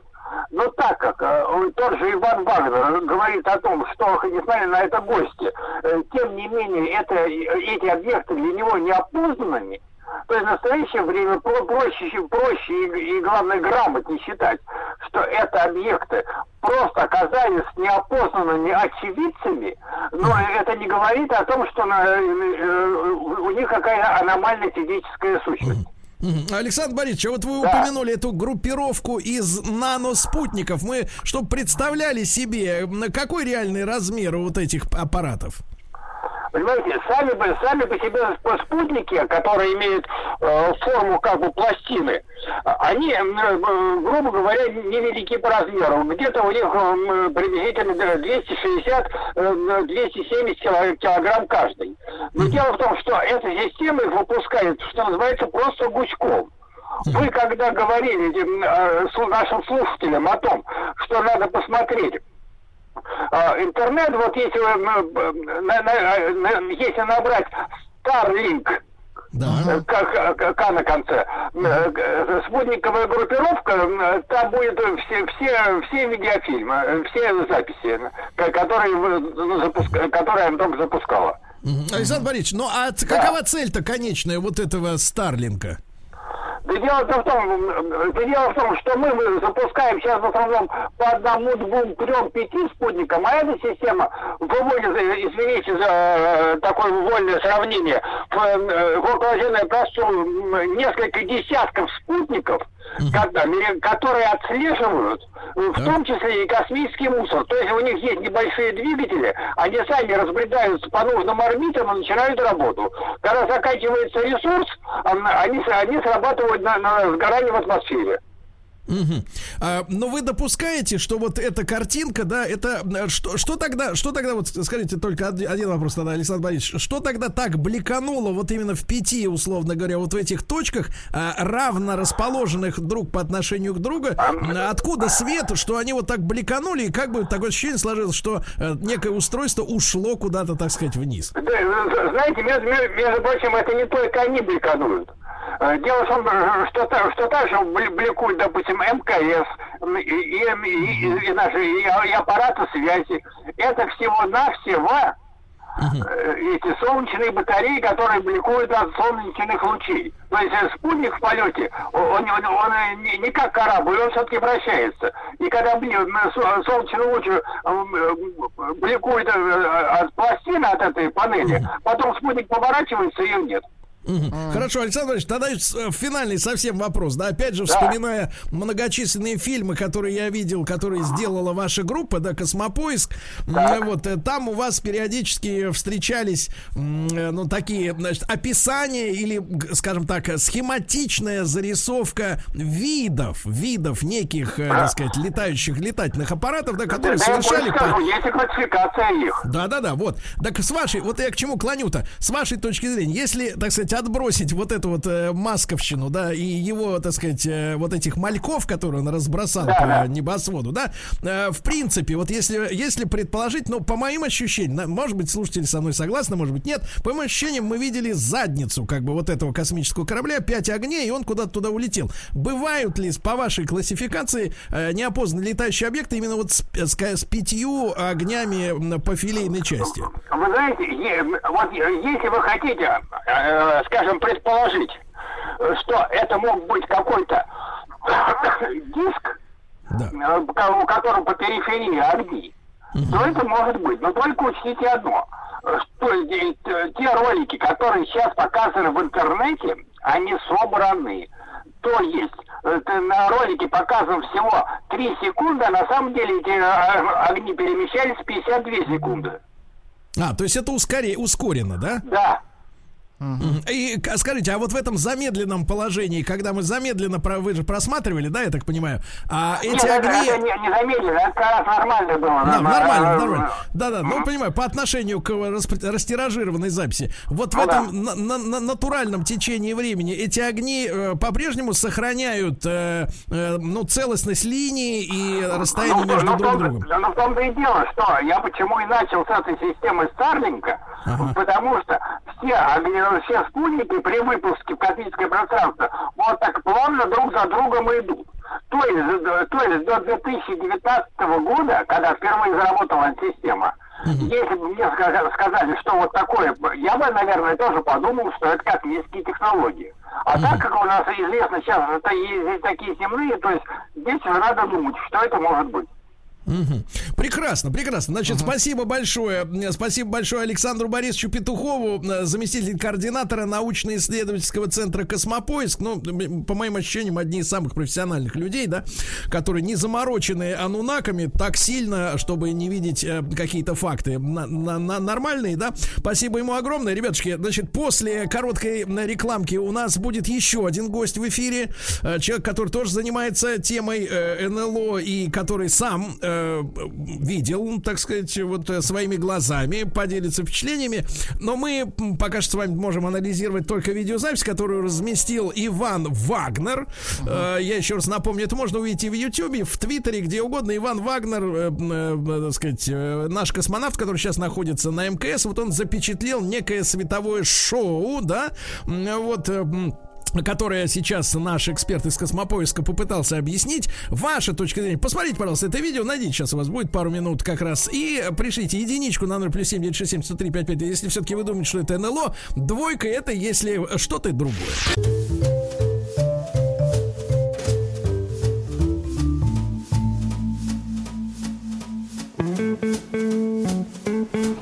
Сергей Стилавин и его друзья. А Ну что ж, товарищи, э, э, мнение, мнение, так сказать, мы выслушали. Да, я даже скажу так, мнение специалиста, человек, который занимается исследованием. На моя позиция следующая. Э, Конечно, конечно, есть в нашей жизни три, наверное, как минимум темы, которыми все интересуются, но делают вид, что это несерьезно. Это НЛО, это астрология Павла Глобы. Вот, ну не знаю, что еще третье. И третье, наверное, порно. Вот, и все делают вид, что ни- никакого отношения не имеет, но тема интересная. Но, тем не менее, мы э, видели факт, видео факт, да, что некие светящиеся объекты, мы с этим сегодня, так сказать, разбираемся. Вы, пожалуйста, друзья мои, вы как в роли эксперта, естественно, а, как э, вам же это показали, нам же это с вами показали, да? Твиттер это опубликовал, не забанил, значит ничего секретного, правильно? Когда им что-то не нравится, они сразу выключают. Так вот, э, э, ваше мнение, это НЛО или это не НЛО? А единичка, да, двойка нет, на номер плюс 7967 103 5533. Э, У нас есть еще один звонок э, к Александру Александровичу Ковылкову. Александр Александрович, э, доброе утро. Доброе утро. У нас Да. вообще-то уже день. Мы, мы э, с вами в, раз- в разнице по часам э, два часа. Два часа. Александр Александрович Ковылков, э, в прошлом наш коллега, я так понимаю, да, журналист, но самое главное, что э, самое главное, что Александр Александрович э, является очевидцем НЛО. Сан Саныч, я так понимаю, что людям, которые смеют в открытом доступе заявить о том, что они что-то видели, ну, как бы, так сказать, общественное мнение не было неблагосклонно. Как вы можете, так сказать, вот это прокомментировать? Это, это вы правильно сказали. Вот скажите, а вы, ваша жизнь изменилась из-за того, что вы вот в общественное пространство это признание сделали? То есть э, карьера или что-то изменилось? Вы понимаете, я, я сделал это э, признание э, в тесте э, уже после того, как уволился из армии. Вот. А до этого, когда командир узнал о происшествии, а это было с 6 на 7 ноября, вот, у нас э, только сформировалась часть, он сказал, заткнись и молчи, тряпочку. Это какой год был, Сан Саныч? Во- 89-й. 89. Ну, не так давно. А что, если вкратце, что вы видели? Ну, произошел, произошел контакт э, с э, трем- тремя э, сущностями э, не- неземными. Вот. Э, я служил в ВСН, и тогда были наблюдения, что тех районах, ну, когда ставили БЖРК, так называемые железнодорожные полки. Да. М, Вот. И э, бы- были э, замечены, ну, светящиеся огни, там еще что-то. Ну, Э, э, Сан Саныч, Сан Саныч, надо, надо пояснить слушателям, что БЖРК это, я так понимаю, замаскированные под обычные железнодорожные вагоны пусковые установки с ракетами, правильно? Так точно, так точно. Так, и, правильно. соответственно, соответственно, это были ядерные ракеты, к ним было влия- внимание со стороны. А вы можете описать, со стороны кого было внимание? Ну, э, это было три сущности. Э, Две мужские, вот, а одна женская, потому что она была ниже ростом. Ну, и все это можно найти в интернете, если на- э, набрать э, в поисковике записки дежурного офицера. Так, ну вот, а если из первых рук, вот просто вот а, на что это было похоже, ну вот визуально? Визуально, вы знаете, э, э, есть такой костюм э, химической защиты ОЖК. Так, да, да. Вот. Вот кожа у них была вот такого цвета. То есть это такая серо серо-голубая резина, да, такая вот, ну что-то. Серо-зеленовато-голубая, что-то такое непонятное. Ну да. Так, а в телосложение и какой рост относительно вас? Значит, э, где-то 2,50, э, 2,70 были мужские особи, женская особь была по- поменьше. Поменьше. А к вам какое-то на вас воздействие какое-то оказывалось, или вы просто стали Ну, свидетелем? щас- вот, э, щас- щас это я, я уже не хочу поднимать. Я понял. Я понял. Не будем вас больше тревожить на эту тему. С вашей точки зрения, Сан Саныч, вот то, та запись, которая вчера с МКС прилетела в Твиттер, это что такое? Э, Вы знаете, ну, вот, во-первых, эм, не верить э, специалистам-космонавтам, м, это м, там готовят, э, ну, супер-пупер Да. специалистов. Вот. Э, Не, ве- не верить э, компании, компании, которую Александр Борисович представляет, э, э, общество. Вот. Ну, когда-то я Другим сталкивался, специалистам. да, я сталкивался когда-то с Чернобаевым, тоже в Москву приезжал и так далее и тому подобное. Вот. Кстати, э, по, по его заданию делали там небольшой видеосюжет со мной на эту тему. Вот. Ну, как сказать, э, Ну, Может интуи- быть, это- может быть, э, Сан Саныч, может быть, интуитивно. Я понимаю, что там номеров бортовых не было написано. Это что, что делать? Ну Вы да. сог- Да. Вот, э, мо- может, может быть, это действительно мусор. Может быть, это действительно э, НЛО. Понимаете, Э, пока досконально, детально все не будет э, рассмотрено и отслежено, Ну да, конечно, конечно, конечно. Сан Саныч, вам огромное спасибо за то, что преодолели, может быть, вот нежелание даже снова поднимать эту тему, которая, я так понимаю, на вашей жизни сказалась достаточно серьезно. Э, то, событие 89 года. Александр Александрович Ковылков с нами был на связи. Э, да, Спасибо ему большое. Ну, вот записки дежурного офицера, да, я напомню, к, я так понимаю, есть публикация. Давайте нашего эксперта из мира Земли, из Ну-ка. таксопарка Алексея Владимировича послушаем. Да, Давайте. что, что думает Леш, доброе утро. Да. Доброе утречко, Сергей Так. Валерьевич, Владислав Александрович. э, не знаю твоей позиции, но ты понимаешь, что очень сложно говорить публично о таких вещах, которые высмеиваются всеми. Ну, я знаю точно, кто это был. Сто процентов просто. С Ну-ка, большой давайте. уверенностью. При всем Алексей. уважении к этому человеку. Мне кажется, что это Жанна Хасановна отлетела на Марс. Так и знал. Так, Алексей Алексеевич, а вот результаты опроса, а вот результаты опроса наших, э, наших уважаемых экспертов слушателей говорят о другом. 52,6 все-таки за НЛО, которое видел космонавт Иван Вагнер с борта Международной Но они космической про- станции. Они просто не верят в Жанну Хасановну. Почему вы не хотите сотрудничать, а, Алексей? Ну, Алексей, почему вы не хотите сотрудничать с администрацией? Как Ну, стыдно. на- Нормально. Ну что, слушали, постановили. Все как, все как у людей. Хасановна.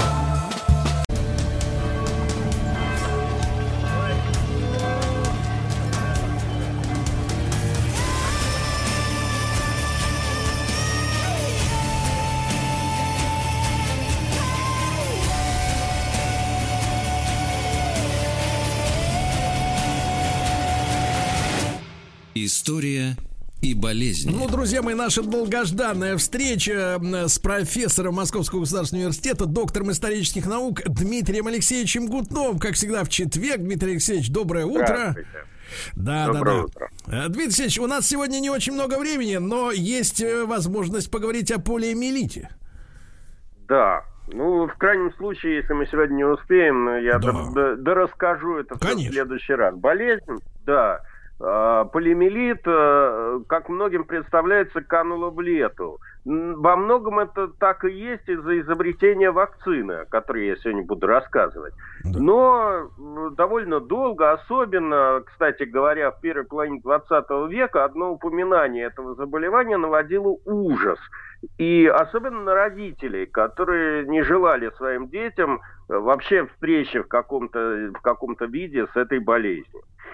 Ну, напомню, что полиомиелит – это острое вирусное заболевание, протекающее преимущественно с поражением спинного мозга и обусловленное поражением серого вещества мозга, значит, э, патологии нервной системы. И в зоне риска заболевания этой болезни всегда были дети, особенно в возрасте до 5 лет.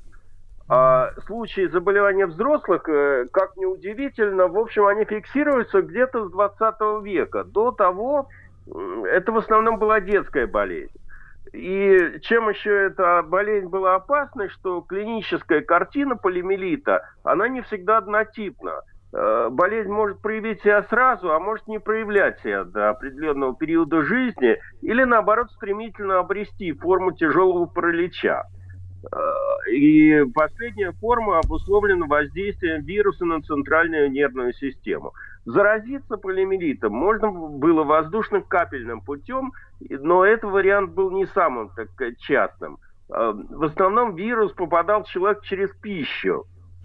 Можно было там заражаться через овощи, молоко, воду, предметы ухода, игрушки. Э, Как бы попадая на руки через предметы, вирус не вызывает заболевания, но так же, как вот с ковидом, если вы дотронетесь этими руками до губ или там слизистых, то болезнь проникает в человека. Значит, э, полиомиелит известен человеку с давних времен, пересказывать не буду за недостатком времени. Э, Хочу лишь только сказать, что, например, в Мемфисе, в Египте, в храме египетской богини Исиды есть изображение человека, одна нога которого короче другой, а стопа несколько свисает, что, в принципе, если почитать современные учебники по медицине, это является характерным признаком паралитического полиомиелита. Но э, при всем том, что, в общем, эта болезнь сопровождает человечество на протяжении всей его истории, в Европе об, этом, э, об этой болезни стало, в общем, как бы, ну, она стала актуальна в конце 19 века. Точнее говоря так, первая известная эпидемия этого заболевания была зафиксирована на острове Святой Елены аж в 1838 году. После смерти Наполеона этот клочок э, суши ничем не при- был не, при- не примечателен. Там даже распустили какой-то английский гарнизон, который там стоял. Ну вот туда приехал английский врач в 1836 году, звали Джеймс Барри, который реорганизовал местную больницу, провел диспансеризацию местного населения, коего, в общем, было не очень много, выявил там большое количество заболеваний, в основном, правда, венерических, но, осматривая детей, констатировал у многих вот симптомы полиомиелита. Но очень долго, как в случае с туберкулезом, медики исходили из предположения, что полиомиелит является следствием э, ну, неудовлетворительного общего состояния среды обитания людей, а не какого-то вируса. И только эпидемия детского полиомиелита в Скандинавии, а именно в Швеции, в 1881 году сдвинула вот, вот, в общем, всю эту историю с мертвой точки. В шведском городе Умео э, в 1881 году болезнь парализовала 20 детей. Э, В 1887 году эпидемия прояви- э, повторилась в Стокгольме, где с июля по ноябрь заболело 44 ребенка.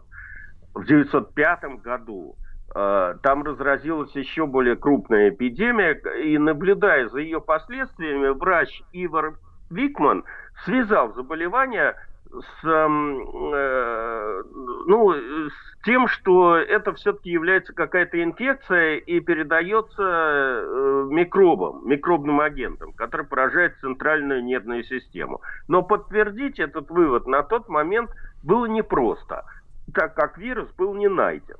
А, вирус был найден после того, как э, эпидемия перекинулась через океан в 1907 году в Нью-Йорке Э, болезнь поразила тысячу детей.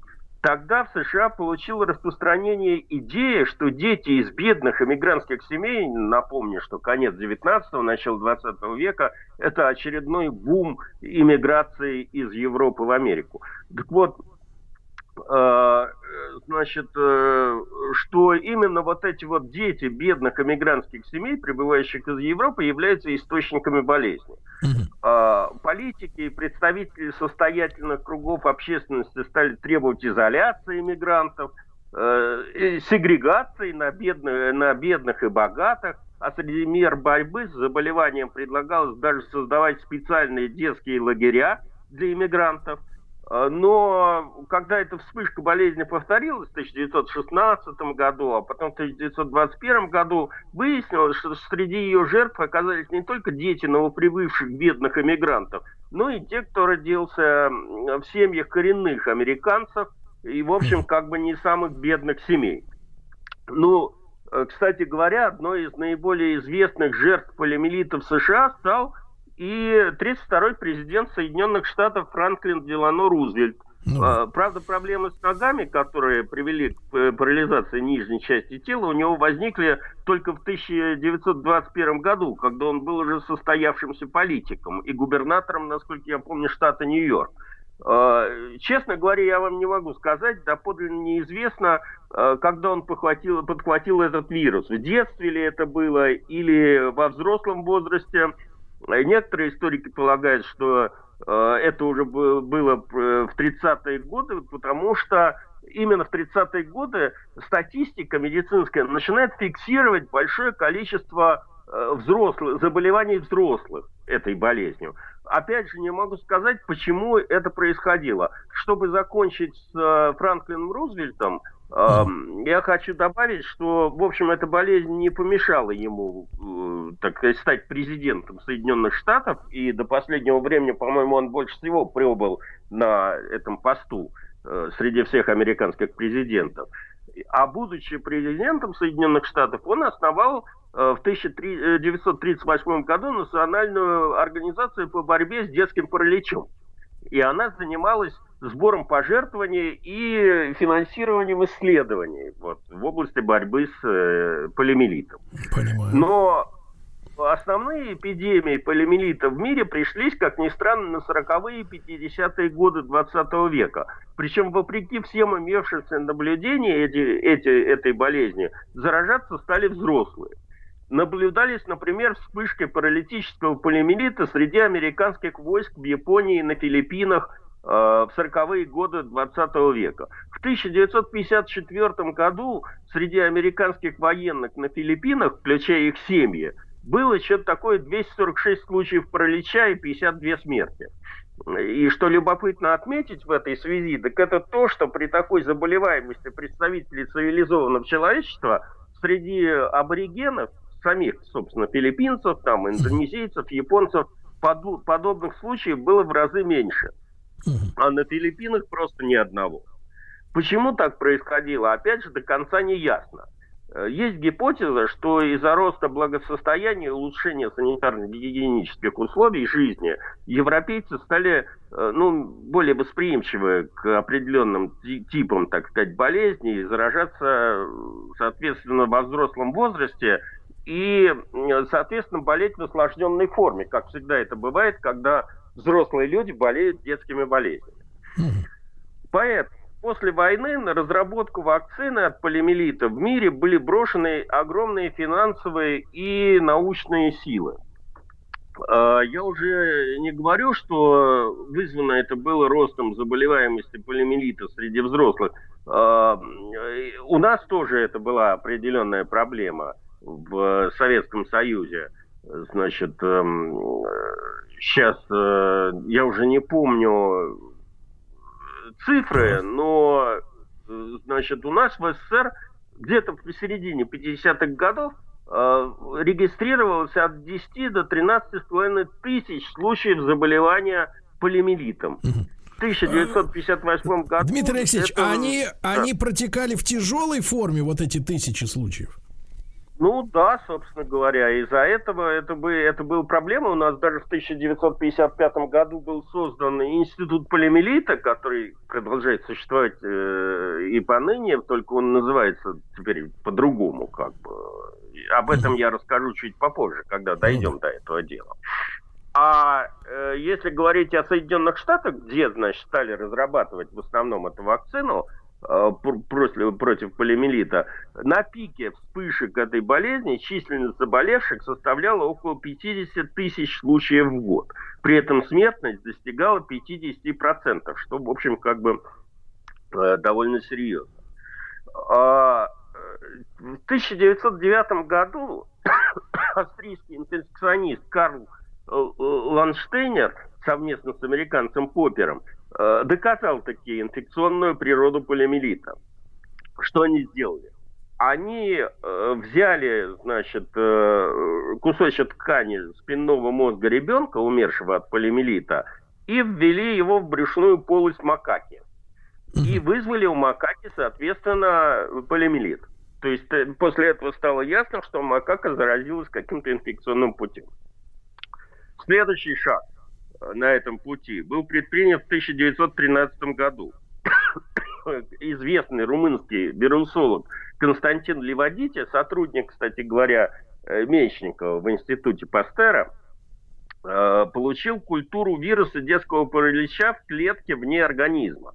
Он был один из первых исследователей, который вырастил вирус в живых клетки, живые клетки вируса, э, и первым в мире экспериментатором, которому удалось э, вырастить вирус полиомиелита в пробирке. Но э, после этого, когда, так сказать, вирусная природа полиомиелита стала понятна, э, действенную и безопасную вакцину от этой болезни пришлось ждать еще полвека. Причем начальные этапы этого поиска были трагичны. Собственно говоря, первая химически активированная, инактивированная вакцина, то есть, грубо говоря, вирус, убитый химическим путем, на основании которого в человеческом организме должны быть выработаны антитела э, от полиомиелита, была предложена в 1935 году и даже были начаты ее испытания. Однако число погибших и искалеченных детей среди заболевших э, параличом в результате этого эксперимента, их процентное соотношение было столь велико, что все работы в этом направлении были прекращены еще до войны. В 1950 году появилась первая удачная вакцина американская. Она была создана вирусологом Хиллари Копровским. Вообще говоря, все вирусологи, которые занимались полиомиелитом, а, выяснилось, что они все были иммигрантами из Российской империи и по большей части происходили с территории Польши, Великого царства Польского. Э, Значит, э, Копровский использовал для этой цели живой ослабленный вирус. И примерно в это же время другой американский ученый, тоже сын польских иммигрантов из Российской империи Джон Солк, создал первую настоящую инактивированную вакцину от полиомиелита. То есть э, э, вирус убивается, инактивируется. Для этого он использовал формалин. И достаточно было трех доз вот этой вот вакцины, чтобы организм выработал э, абсолютный иммунитет к инфекции. Как это часто делают первооткрыватели новых вакцин, и мы с вами это все видим по телевизору, в связи с вакцинами от ковида, Солк сначала сделал прививку себе, потом жене, потом детям, потом сотрудникам.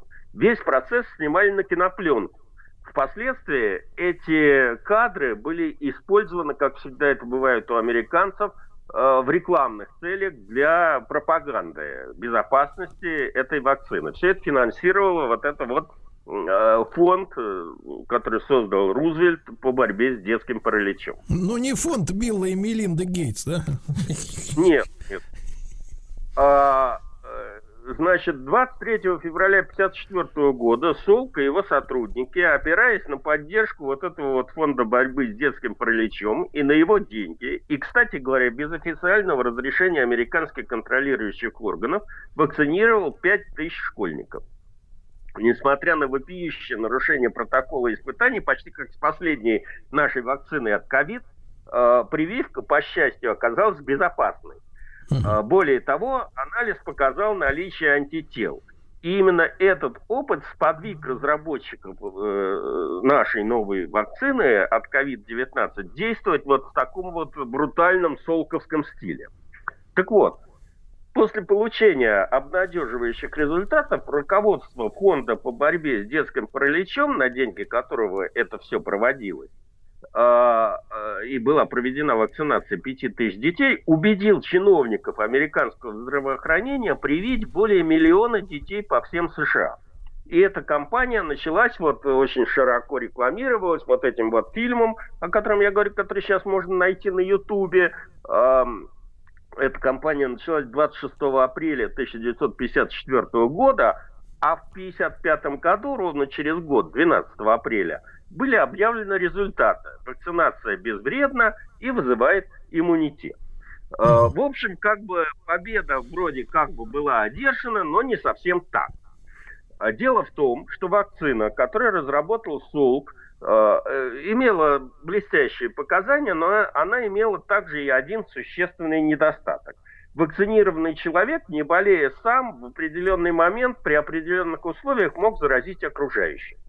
Поэтому э, вскоре поступившая информация о том, что несколько привитых вакциной солком детей заразили еще не привитых, для самого как бы солка – и его сотрудников не было чем-то неожиданным. Более того, они сразу же разобрались, из-за чего это произошло. Но, как всегда бывает в Америке, было уже поздно. Не жила... Эта вся афера этого национального фонда по борьбе с параличом вскрылась. Выяснилось, что все это происходило, в общем, как бы в обход протоколов.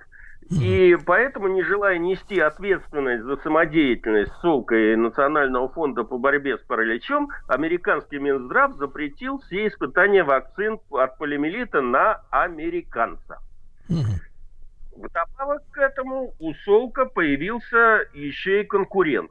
К тому же, кстати говоря, тоже земляк, тоже наш иммигрант, бывший гражданин Российской империи, польский еврей из Белостока Альберт Цебин – которого в России звали Алекс Перштейн, э, который в 1950, работая в детской больнице в Цинциннате, он создал еще одну вакцину, которая была живой. Значит, э, когда вирусы разводят при пониженной температуре и э, организуют среди них искусственный отбор, который выигрывают непатогенные мутанты. Ну, то есть, вот, Дмитрий Алексеевич, э, таких выбирают, селекционируют полудохлых. Да, да, полудохлых. Но эти полудохлые, как бы не давая, то есть не давая признаки болезни, то есть не, не заражая людей или заражая в э, малом виде, они как бы активируют иммунную систему.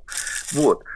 А, эту, эту вакцину можно было делать среди детей не инъекции, а давать, например, в форме конфет, таблеток. И вирус попадал в желудочно-кишечный тракт, где размножался и, соответственно, вырабатывалась иммунная составляющая.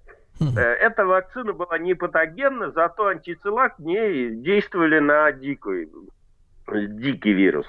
Mm. Более того, играющие в песочнице дети как бы заражали друг друга вирусом вакцины и в результате иммунизировались, хотя им прививки не делали. вот. Но э, тут возникли проблемы. Во-первых, Национальный фонд борьбы с детским параличом вместе с Солком уже, так сказать, площадку монополизировал. И, кроме того, препарат Солка как-никак все-таки работал. И в его производство были вложены к тому моменту немалые средства. Между прочим, полная вот это, аналогия с тем, что... Да, вот это сейчас, вот самое, да? самое главное, что деньги вложены.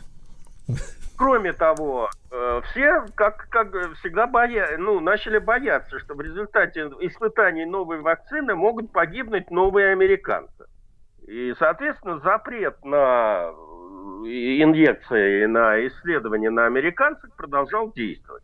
И тут, как водится, В любой, так сказать, современной истории возникает империя зла, она же Россия, тогда Советский Союз, основной геополитический конкурент Америки – и прочее и тому подобное. Да. Добавим а вот, Дмитрий Алексеевич, что... Дмитрий Алексеевич, мы тогда с вами как раз с империей зла, в кавычках, и да. наш следующий разговор и начнем, да? Так. Дмитрий Алексеевич Это... Гутнов, друзья мои, профессор Московского государственного университета, доктор исторических наук, наш цикл «Истории и болезни» можно слушать в любое удобное для вас время на сайте радиомаяк.ру и в подкастах в iTunes, где вам удобно. 75 лет атомной промышленности.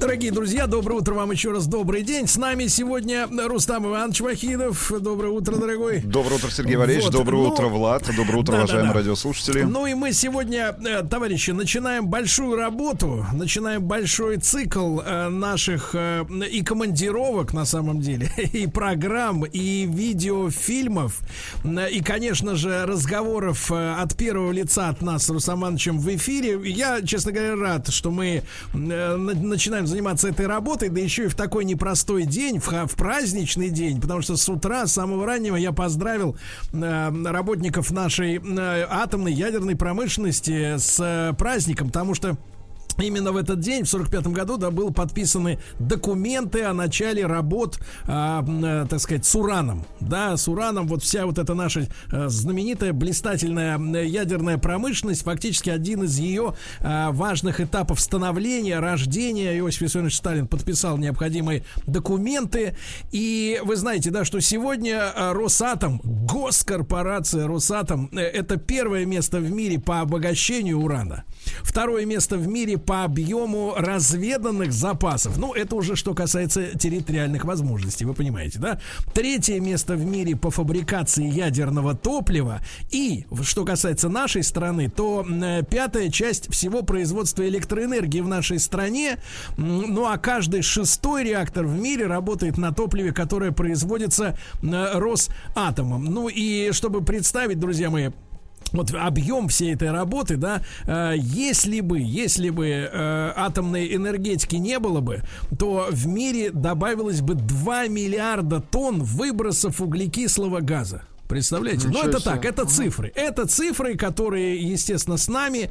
Мы еще раз с Рустам Ивановичем хотим поздравить всех э, причастных э, к нашей доблестной атомной промышленности. Кстати, отличный сайт э, сделан, посвященный именно этой замечательной дате. Atom75.ru. Очень такой, я бы сказал, инновационный, анимир, ани, ани, анимированный. С большим да, здесь... количеством, кстати говоря, архивных да. документов. Вот прямо да, да, сейчас да. я нахожусь в разделе, который посвящен хронологии собственно говоря, истории атомной промышленности нашей страны. И как раз я вижу перед собой то самое постановление от 20 августа 1945 года, оригинал, совершенно секретно, особая папка Москва-Кремль о специальном комитете при Государственном комитете обороны. И вот как раз именно Государственный комитет обороны постановил образовать специальный комитет под руководством Берия. В него вошли Маленков, Вознесенский, Ванников, Завинягин, Курчатов, Капица, Феликса э, Первухин, ну и возложить всеми, э, значит, возложить на специальный комитет э, как раз руководство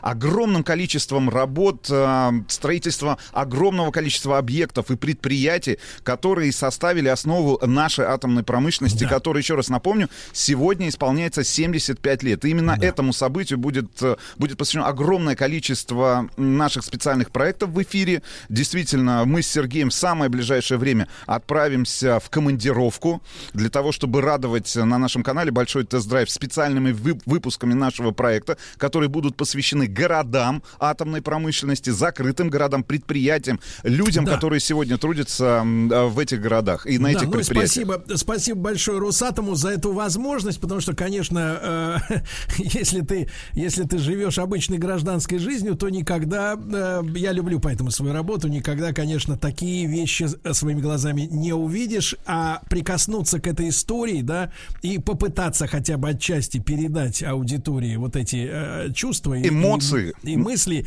и факты, да, это, это дорогого стоит. Понятно. Но вообще, по... ребят, смотрите, значит, у нас такая история. Мы 75 лет от, отмечаем сегодня с момента подписания документов уже, да? Конечно. Но, конечно же, работа началась э, в стране но, гораздо раньше. Но да? нашим слушателям, наверное, все-таки объяснить, э, почему документ э, этот исторический был подписан, кстати говоря, там, ну, достаточное количество страниц. Э, ребят, у вас есть возможность ознакомиться, пять, во всяком случае. Действительно, председатель Государственного комитета обороны Иосиф Виссарионович Сталин подписал 13 пунктов э, в этом документе историческом. Но почему он был подписан именно 20 августа? Почему э, ну, э, вся, э, ну, давайте так, все руководство нашей страны собралось, подписало этот документ, э, потому что э, в самом начале августа, если вы помните, Конечно. Соединенные Штаты Америки, э, ну, собственно говоря, уничтожили два японских города, это Хиросима и Нагасаки, в результате атомной бомбардировки. И, собственно говоря, этот документ э, был призван ускорить развитие, конечно же, в первую очередь а, ну, давайте так, а, развитие военных технологий, которые были бы направлены на создание ну, нашего щита, щита ядерного щита. щита. Но а, понятное дело, что спу- буквально спустя там несколько лет а, после старта работ по ядерной тематике, именно по ядерным технологиям, нашлось применение этим самым технологиям и в гражданской сфере. Что интересно, я здесь согласен с Сергеем, тем более, что все стартовые работы, если мы говорим о том, что а, там в 20-х годах 20-го столетия Э, в том же самом, ну, тогда уже северной Ленинград. столице, Ленинграде. Да, а, значит, в 21 году все началось. Государственный ученый совет Наркомпроса тогда учредил при Академии наук так называемую радиовую лабораторию. Позже радиовый институт. А я вас поправлю, я вас поправлю. Даже не в Ленинграде, а в Петрограде. Петрограде. Владимир 20... Ильич Ленин-то был жив. Да, а в 33 году в Ленинграде, в вашем уже, значит, родном городе, прошла первая всесоюзная конференция по ядерной физике. И именно она в 1933 году дала мощный толчок к дальнейшим исследованиям в этой области. И уже через два года как раз ученые радиового института э, в Ленинграде на первом в Европе циклотроне циклотроне получили первый пучок ускоренных протонов. А в 1939 уже году э, наши ученые обосновали возможность протекания э, в уране цепной ядерной реакции деления. И вот в сентябре 1940 года Президиум Академии наук уже Советского Союза как раз и утвердил работ, э, ну, программу, перечень работ по изучению реакции деления урана. А в 40-е годы 20-го столетия, э, понятное дело, развивалась отечественная атомная отрасль, э появилось желание использовать силу атома в военных целях, я думаю, что мы отдельно в рамках да, одного из наших а, специальных выпусков посвятим а, этому ну вот целый выпуск, э, где разберем, потому что это и гигантская работа не только наших ученых, ну и, понятное дело, гигантская работа и э, военных, и mm-hmm. разведчиков, которые помогали нашим ученым в создании и атомного нашего проекта, если мы говорим про, соответственно, наш ядерный щит. Ну и, собственно говоря, 28 сентября, еще одна историческая дата, ребят, 1942 года было подписано секретное постановление Государственного комитета обороны номер 2350 52 об организации работ по урану. И в нем Академия наук СССР предписывалось возобновить исследование получения атомной энергии и за полгода подготовить доклад о возможности создания не только урановой а, бомбы, но и уранового угу. топлива. То есть угу, не, да. Ребятушки, но и, э, знаете, нам, иногда нам кажется, что вот э, ядерные объекты, да, мирные, тем более военные, они находятся где-то там, где-то вот это находится, какие-то города с номерами, да, там, город номер 1128 и так далее. На самом деле, в начале, когда, э, собственно говоря, вот этот приказ 45 -го года, августа 45 -го года, не был еще э, подписан Сталиным, да, и Берия не был назначен еще начальником вот этого всего проекта, а работы-то ученые вели, но в тех условиях, которые которые были. И во время войны, конечно, когда все силы были брошены на оборону, а потом на то, чтобы развить контрнаступление.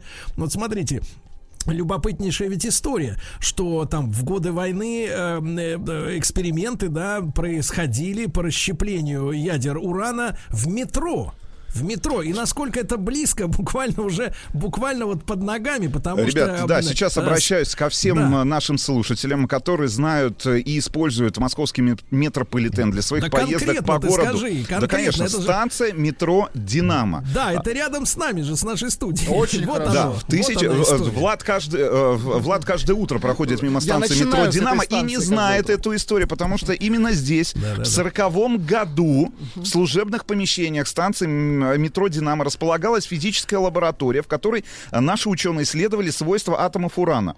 Значит, столь необычное место, на первый взгляд, было выбрано вовсе не случайно, а, потому что для получения достоверных данных нашим ученым необходимо было укрыться, внимание, от чего, Сергей, правильный ответ от космического излучения.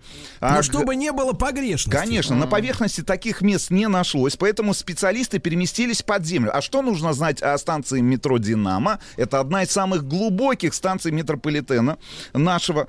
Соответственно, здесь на глубине 40 метров им ничто не могло помешать. И вот как раз в процессе работы этой самой лаборатории секретной на станции метро «Динамо» советскими физиками э, было обнаружено спонтанное деление ядер урана. Так что, проезжая теперь э, значит, э, станцию метро «Динамо», выходя, значит, поднимаясь на поверхность или спускаясь по эскалатору, ребят, а, а, знайте о том, что именно здесь а, была лаборатория физическая, да, которая принимала, опять же, непосредственно участие в создании, ну, наработок, которые потом использовались и используются нашей атомной промышленностью. Да, да. Ну что же, уже в 46 году э, впервые в Евразии, то есть в Европе и в Азии, в реакторе F1, которым руководил Курчатов, э, была осуществлена э, самоподдерживающаяся цепная реакция. То есть не раз там, раз и отскочила, а, так сказать, продолжающаяся, да, продолжительная. Эти работы позволили двумя годами позже, то есть в 48-м, запустить первый промышленный реактор А, э, который производил уже плутоний, и работал он на комбинате 817, но обычному человеку ничего эти цифры не говорят, а ныне это производственное объединение знаменитое «Маяк», кстати, одноименное, да, с нашей радиостанцией, в городе Озерске. Это все в Челябинской области. Ну, а в мае 50-го Правительство Советского Союза приняло постановление о научно-исследовательских, проектных и экспериментальных работах по использованию атомной энергии уже в мирных целях, да, в мирных целях. Кстати говоря, раз, кстати да, говоря. и как раз вот первым местом нашей командировки, ребят, мы отправляемся совсем-совсем скоро туда, потому что сейчас это, скорее всего, уже, ну, несколько лет как музей, правильно, да, э, потому что э, реактор, так сказать, заглушен, но 26 июня 54 года станция в Обнинске в Калужской области, как раз дала ток мощностью 5 мегаватт. Вот. Это произошло 26 июня 1954 года. А, значит, станция эта была оснащена уран-графитовым канальным реактором с водяным теплоносителем АМ что расшифровывается, внимание, атом мирный.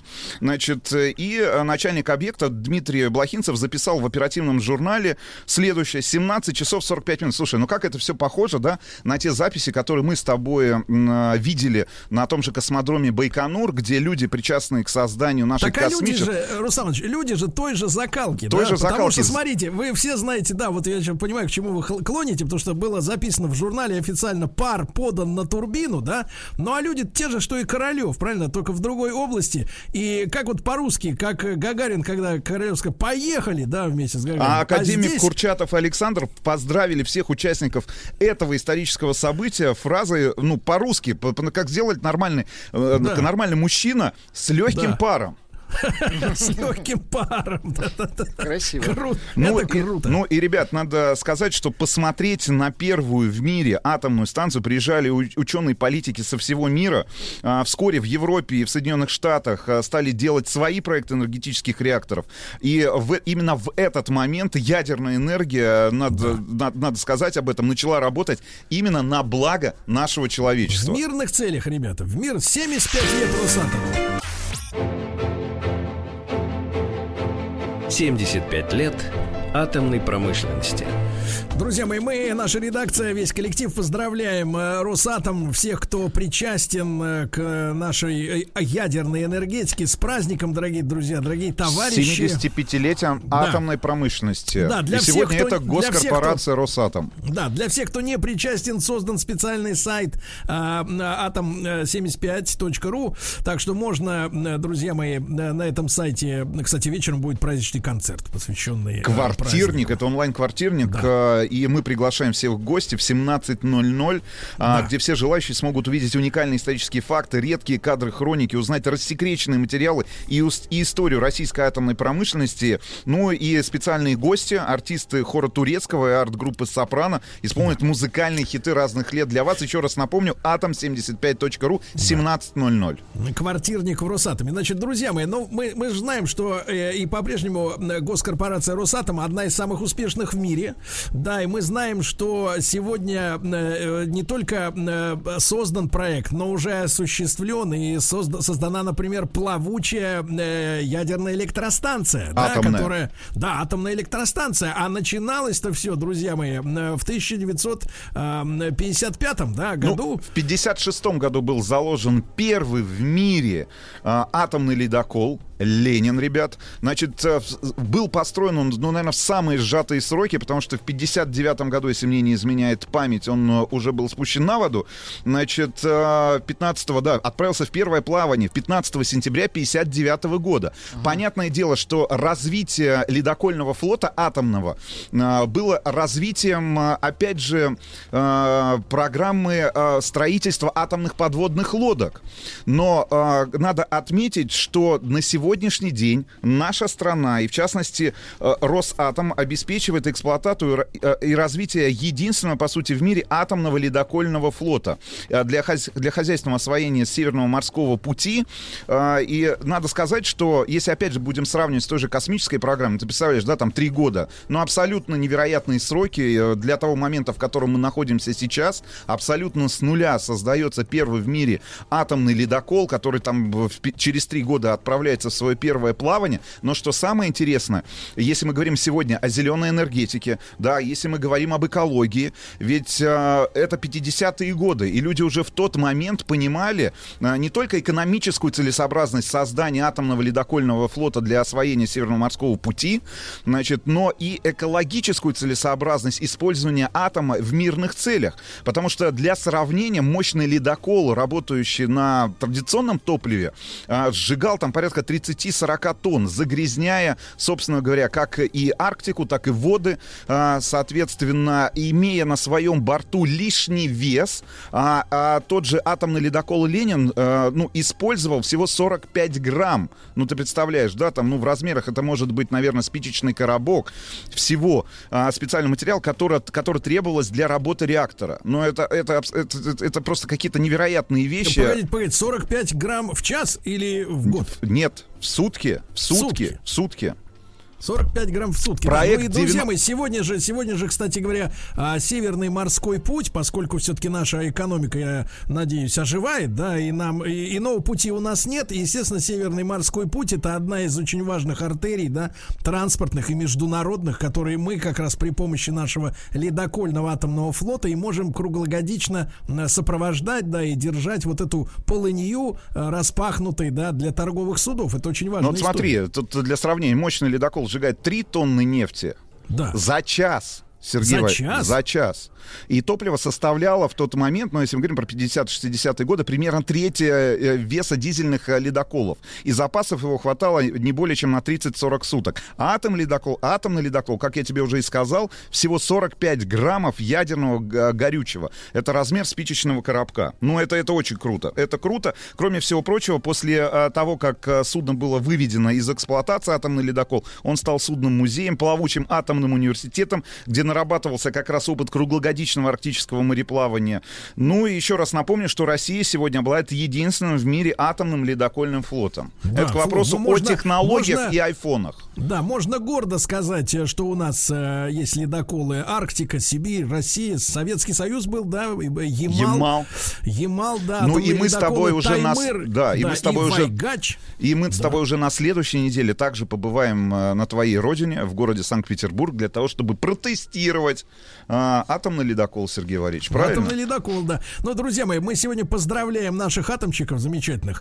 Напомним, что в марте 2004 года указом президента было образовано Федеральное агентство по атомной энергии. Э, его руководителем назначен Александр Юрьевич Румянцев. Э, мы слышали его поздравления коллегам, товарищам в нашем эфире в 9 утра. 15 да? ноября 2005 года распоряжением правительства РФ на посту руководителя агентства его сменил Сергей Владимирович Кириенко перед агентством были поставлены новые масштабные задачи, а в декабре 2007 года в соответствии с указом президента была образована государственная корпорация по атомной энергетике Росатом, ну или вот э, госкорпорация Росатом, э, сокращенное название. Ну и в настоящее время надо отметить, что это многопрофильная инновационная корпорация и важнейший игрок глобального рынка, который не только строит и обслуживает атомные станции, а также создает передовые технологии для космической индустрии, ядерной медицины, развивает ветроэнергетику и осваивает Северный морской путь. Да, друзья мои, мы поздравляем всех э, сотрудников нынешних, прошлых. Э, Себя Росатома, поздравляем. Да, с праздником, дорогие товарищи, с э, юбилеем 75 лет. Атомной а, промышленности. Сайт, да, сайт э, работает э, прямо Атом сейчас. 75. Атом75.ру. Атомной промышленности. Лекториум. А, друзья мои, сегодня в лекториуме тема, которая, я уверен, будет э, многим из вас интересна. Э, тем, у кого подрастают дети, школьники, э, тем, кто, соответственно, в самом расцвете сил, как наш Владик, ну и, соответственно, просто любопытным, любознательным гражданам, потому что эта история, эта тема, она периодически в нашем эфире возникала. Единственное, что ее невозможно сделать, например, темой дня, потому что, ну, скажем так, мы с вами обычные люди, мы живем э, в э, координатах со сегодняшнего дня, да, заглянуть за горизонт э, могут только профессионалы, наверное. Я не о футурологах, я о специалистах, прежде всего говорю. И за этот небольшой горизонт заглянуть, чтобы узнать эм, ответы на вопрос, который очень часто в последние дес, ну, десятилетия, наверное, уже звучит, в том числе в нашем эфире, это профессии будущего и чем люди будут заниматься. Ну, помимо, конечно, бухгалтерии, юридического отдела, вот, IT-специалистов и так далее и тому подобное, все, что нам хорошо известно. К чему готовиться дальше, к чему, может быть, морально готовиться самим и готовить своих э, детей. Я рад приветствовать на прямой связи с нашей студией сегодня а, Владимира Михайловича Смирнова. Владимир Михайлович, доброе утро. Доброе утро. А, заместителя генерального директора по науке в НИИ труда и научно-исследовательский институт труда и Кирилла э, Владимировича Каема. Кирилл Владимирович, доброе утро. Добрый день. А, старшего вице-президента по инновациям фонда Сколково. Ну и наши оба гостя а, выразили желание быть вместе в эфире в одно и то же время, не разделяться по, так сказать, как говорится, по секторам. Ну, возможно, вот так вот мы и пообщаемся действительно хорошо втроем. С нами еще Владик и, конечно, миллионы наших радиослушателей. Так вот, дорогие товарищи, а, вопрос-то людей, конечно, очень сильно волнует. И давайте начнем с отраслей тогда уж, да, с отраслей отраслей э, промышленности, бизнеса или, может быть, социальной сферы, э, не знаю, а с чего даже начать, где эти новые профессии мы сможем увидеть в первую очередь. И, конечно, очень хотелось бы временной про про прогноз с вашей стороны получить, э, в каком десятилетии, о каком десятилетии мы сегодня говорим. Прошу. Давайте я попробую. Наверное, начну с того, что слегка расстрою. Те профессии, которые вы назвали, а именно бухгалтер и юрист, они находятся в наибольших рисках с точки зрения профессии будущего.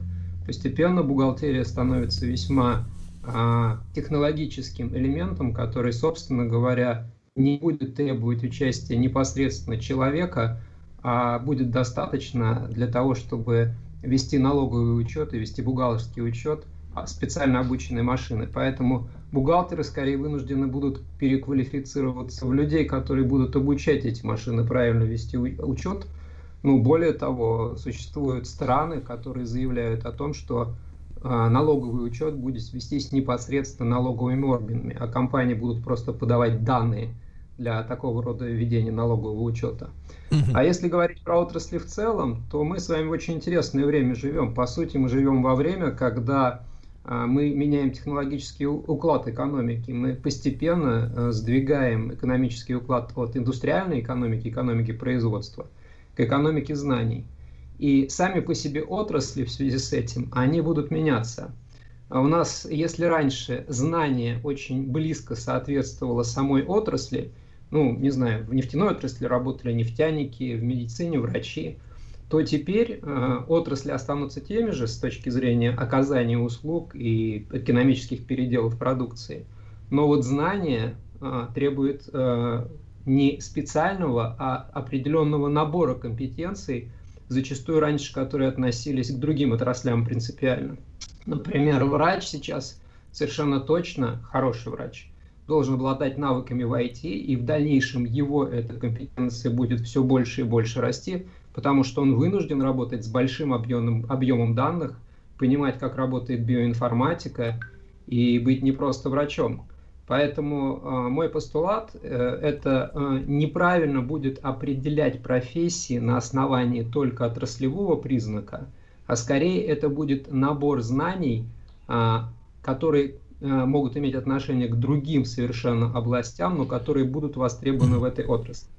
Можем ли мы, товарищи дорогие, можем ли мы ставить вопрос о том, а, что появятся такие, как говорится, кросс-профессии? Ну, то есть, вот да, как на рынке автомобилей, э, самый популярный сейчас тип кузова это кроссовер, да, который сочетает в себе внедорожник, универсал, хэтчбэк, э, легковой автомобиль, и все это как бы в одной упаковке, все сразу. Э, бери за рубь за 20, да? Вот речь идет о кросс-профессиях или просто о насыщении всех специальностей специальностей вот этими навыками IT, то есть вот в большей степени. Как вам это видится? Сергей, если позволите, я э, одновременно и к предыдущему вопросу Давай. вернусь.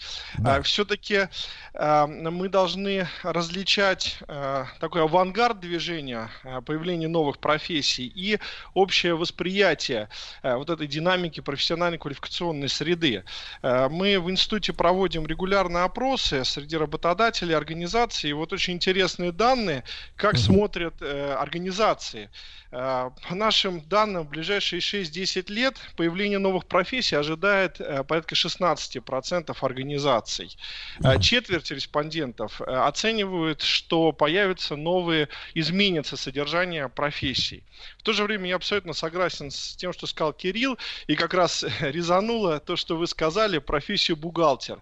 Сейчас, и это уже давно эти процессы идут, и нашим слушателям очень интересно обратить на это внимание.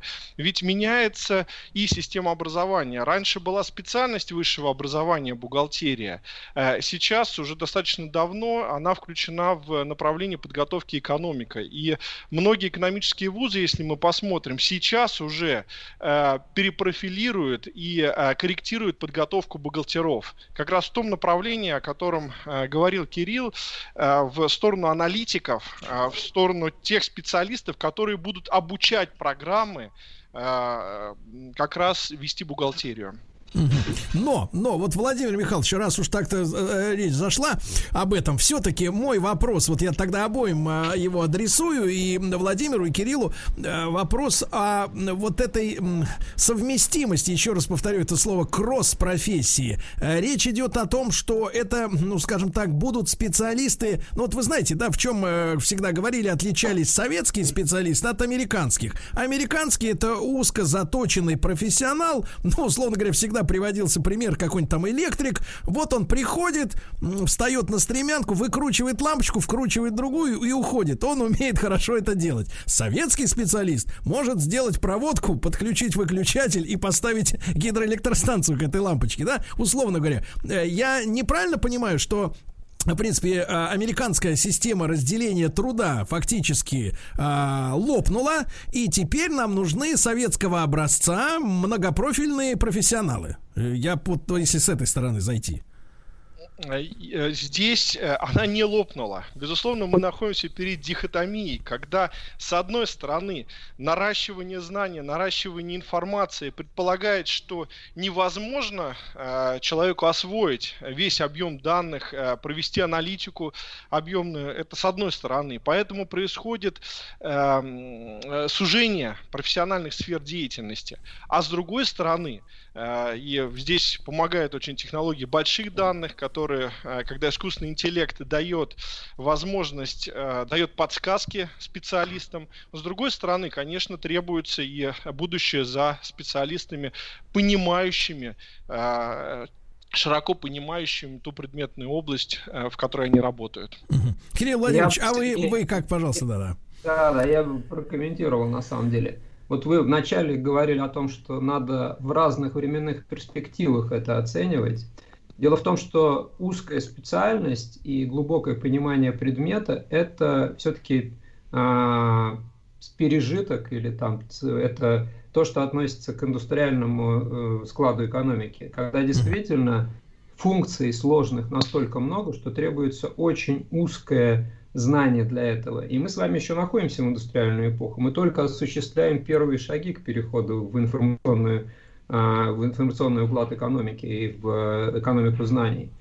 И если говорить о следующих там 5-10 лет, неизбежно, конечно, в сложных областях знаний будут нужны узкие специалисты. Однако, как э, Владимир сказал, все больше и больше автоматизации рутинного интеллектуального труда будет осуществляться при помощи IT-технологий, искусственного интеллекта, нейросетей. И в этом случае, если посмотреть на перспективу 10 плюс лет, то, конечно же, потребуются универсалы с творческими подходами и с таким набором компетенций, которые не будут узкоспециализированы, потому что творческая составляющая будет более важна. Уже сегодня люди, которые работают э, в науке, и люди, которые занимаются разработками, в течение своей карьеры, как правило, охватывают несколько больших областей знаний, меняют направление, по которым они ведут исследования. Айтишники переходят, занимаются биологическими проектами. Инженеры, наоборот, занимаются мехатроникой и, например, делают протезы в медицинской части.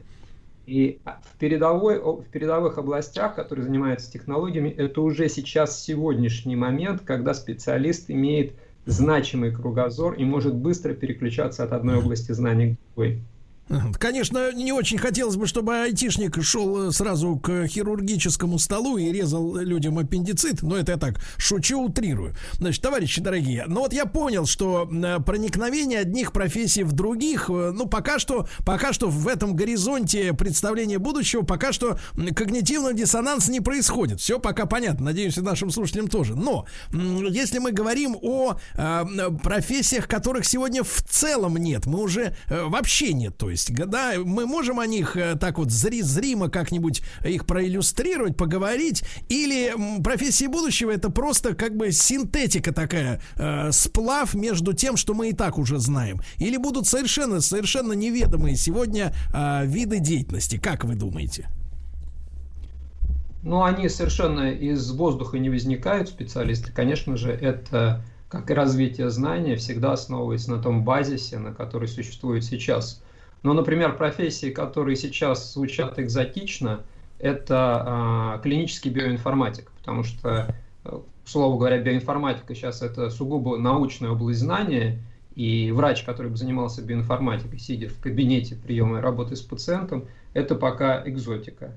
Э, ну, или, например, э, такие вещи, как э, оператор раев беспилотников. Достаточно сложная тема, связанная с беспилотным транспортом или с э, беспилотниками наземными, воздушными, когда требуется программировать, и наблюдать, и отслеживать, и творчески к этому подходить, не за отдельным беспилотником управлять ни единой, ни одной единицей транспортной, а диспетчеризировать, автоматизировать целые потоки транспортные, которые еще должны взаимодействовать друг с другом. Вот оператор роя такая профессия, которая в текущий момент звучит смешно, но это то, что будет востребовано через 10 лет. Ну вот э, мозг, мозг э, решительно цепляется за привычные символы. Хочется подобрать какое-то более гуманное название. Может быть, это автодиспетчер какой-то такой нового поколения, там 2.0, 3.0. Э, а, товарищи дорогие, а вот можно вот общий вопрос, как вы это понимаете, чтобы мы тоже осознали, если у вас есть эта картина в голове уже сформировалась, а, индустриальная эпоха заканчивается, да? Вот, мы понимаем, что тем не менее, вот этот рой а, беспилотников, его все равно надо сделать. Э, он физически должен быть изготовлен. А, вот для людей все-таки нашего, нашего, э, нашего воспитания, нашего формирования все-таки в индустриальную эпоху. А вокруг чего будет крутиться-то вся эта экономика? Если все равно необходимость производства, она никуда не денется. Мы же не можем брать из воздуха машины, одежду, станки, самолеты. То есть вот вот как вот на ментальном уровне-то поразобраться, что это будет такое? Есть такая ну, картина? Абсолютно правильно. Производство останется, так же как переход от аграрной к индустриальной эпохи не означает то, что сельское хозяйство пропадет. Э, будут происходить те процессы, э, которые происходили в переходе к, от аграрному к индустриальному производству. Э, сейчас там достаточно 1-2% населения для того, чтобы обеспечить всю страну продовольствием.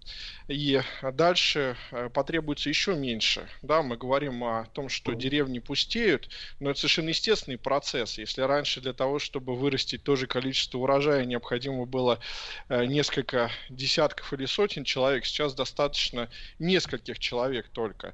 А, в принципе, в будущем как раз вот операторы э, уже появилась, кстати говоря, такая профессия, она внесена в справочник профессий, который ведет Минтруд. Это оператор беспилотных летательных аппаратов. И э, скоро уже появится и э, оператор, бесп... Э, оператор беспилотных летательных аппаратов 2.0, оператор э, целых ста этих летательных аппаратов. Это относится к сельскому хозяйству тоже, потому что многие процессы в сельском хозяйстве автоматизируются и будут проводиться машинами с дистанционным управлением. И, собственно, традиционное понимание сельскохозяйственного рабочего, оно поменяется да, будет э, крестьянин уже другой эпохи, постиндустриальной эпохи. И в этом плане также останется производство, также останутся промышленные рабочие, но они не будут составлять подавляющее большинство в социальной структуре населения. А э, ведущие, э, ведущей сферой будет сфера услуг. И здесь как раз э, очень важно посмотреть, отслеживать появление новых профессий. Я хочу подчеркнуть, что э, в течение времени количество профессий только увеличивается увеличивается. И чем больше профессий есть, чем более детализована э, профессиональная квалификационная структура общества, тем более развитой является экономика. Это очень важно э, понимать, что э, появление новых профессий это не некое, э, это не некое э, такое вот негативное явление, да, когда, казалось бы, появляются узкие специалисты, которые выполняют определенные работы, которые мог бы выполнить и предыдущий специалист предыдущей эпохи. Наоборот, чем более мы имеем детализированную структуру, тем качественнее будет экономический рост, экономическое развитие. А я бы еще добавил с точки зрения как раз э, изменения нашей индустриальной эпохи на информационную. Понятно, что это будет не моментально, на это потребуется десятки лет. Но в конечном итоге, итоге, кроме высокой степени автоматизации, о которой сказал Владимир, который позволит сократить долю населения, участвующего непосредственно в производстве, есть и другой тренд. Это э, аддитивное производство 4.0, когда значимая часть товаров особенно простых товаров, может производиться непосредственно в месте потребления, и будут небольшие фабы, которые, собственно говоря, могут отпечатать там кроссовок, тарелку, кружку, не выходя из дома или не выходя там из своего района. Достаточно будет отправить заказ на ФАП и получить это через некоторое время или получить доставку. Поэтому и это тоже повлияет на то, сколько людей будет увлечено непосредственно в индустриальное производство и характер этого увлечения. Ну вот локальное производство товаров э, ну, необходимых для хозяйства, мне вспоминается Мао Цзэдуновский большой рывок, да, когда они пытались после, э, сказать, обработки посевов э, по вечерам э, в чугунке плав, плавить металлы на свои, на свои нужды. Вот, надеюсь, на новом, на новом этапе это все пройдет э, совершенно по-другому. Но я так понимаю, что речь идет, конечно, о 3D принтерах, да, в первую очередь, да, когда, соответственно, люди будут автономизированы, да, в своих каких-то коммунах. Единственное, что вот вы когда говорили про автоматизацию сельского хозяйства, я помню, был в командировке э, где-то в Краснодарском крае, мне показали удивительный комбайн, он был с, авто, с этим, э, с круиз-контролем, э, значит, автоматически ехал, разворачивался с GPS-датчиком, э, хозяин его видел, где этот комбайн едет, сколько он убрал зерна, когда надо подоб- подогнать к нему грузовик, чтобы сыпать оттуда уже зерно, и когда этот комбайн приехал к нам, значит, на стоянку уже вечером, оттуда вывали, вывалился в, в дрободан пьяный, пьяный механизатор, ну вот и я понял, это так думаю, фу, господи, от, от, от, от, от, ну, господи, слава богу, все по-прежнему.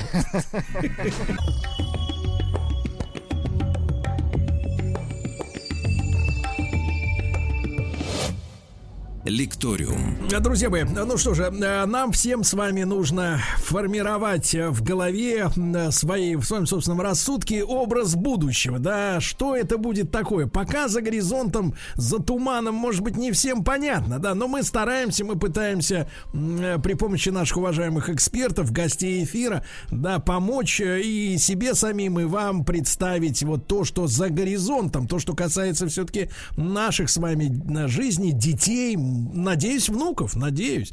Владимир Михайлович Смирнов, э, зам генерального директора по науке э, научно-исследовательского института труда Всероссийского, и Кирилл Владимирович Каем, э, старший вице-президент по инновациям фонда Сколково.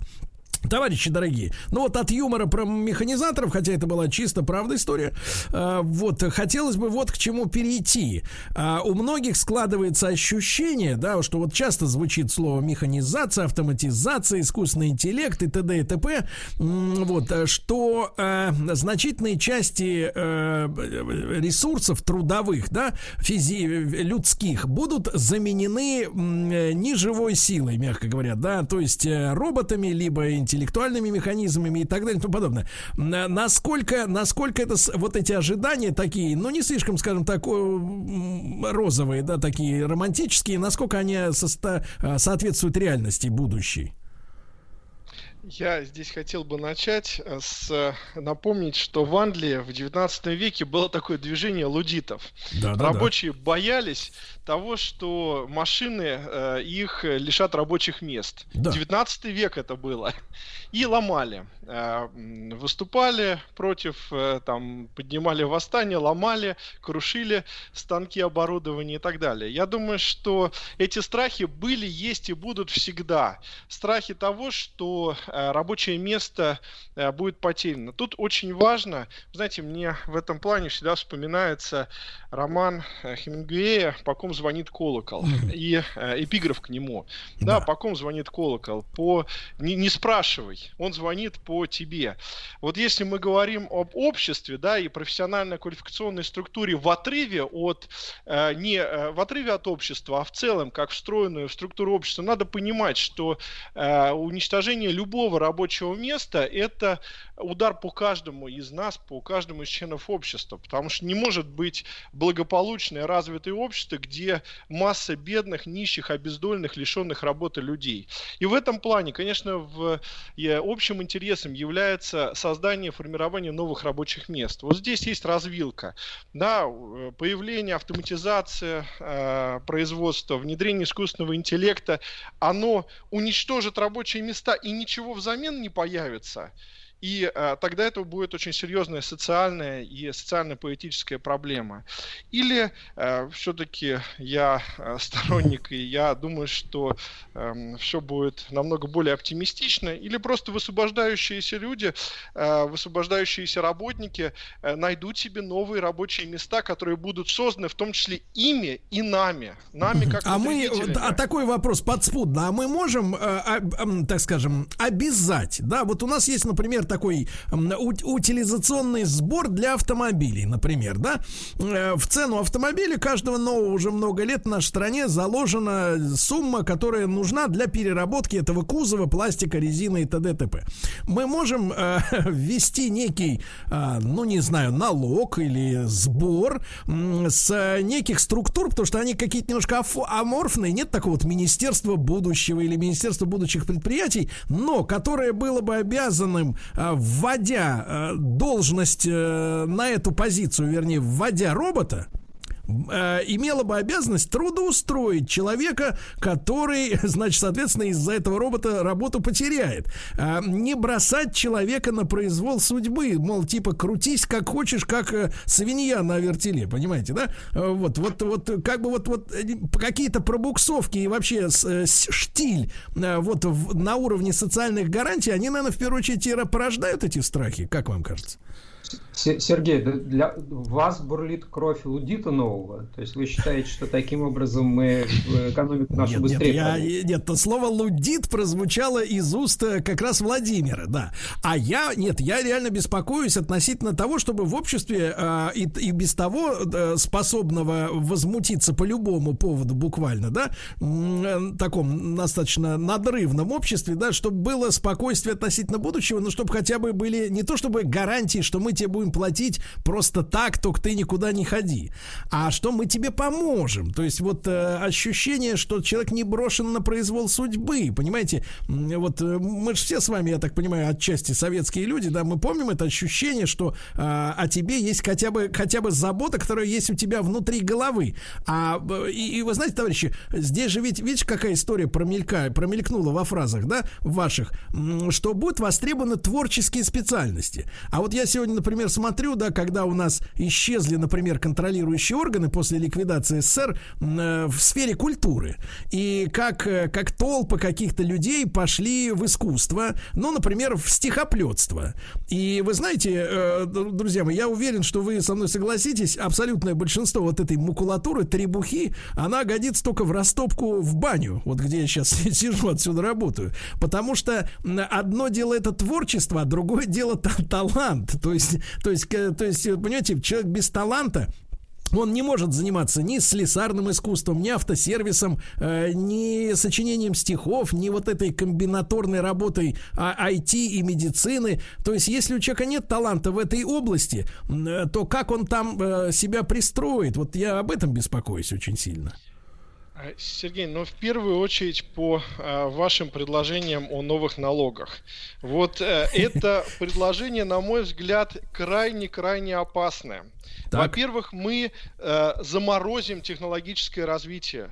У нас и так, к сожалению, на данный момент количество роботов на э, рабочих промышленных, ну, отношение э, роботов к промышленным рабочим в промышленности, оно уступает развитым странам.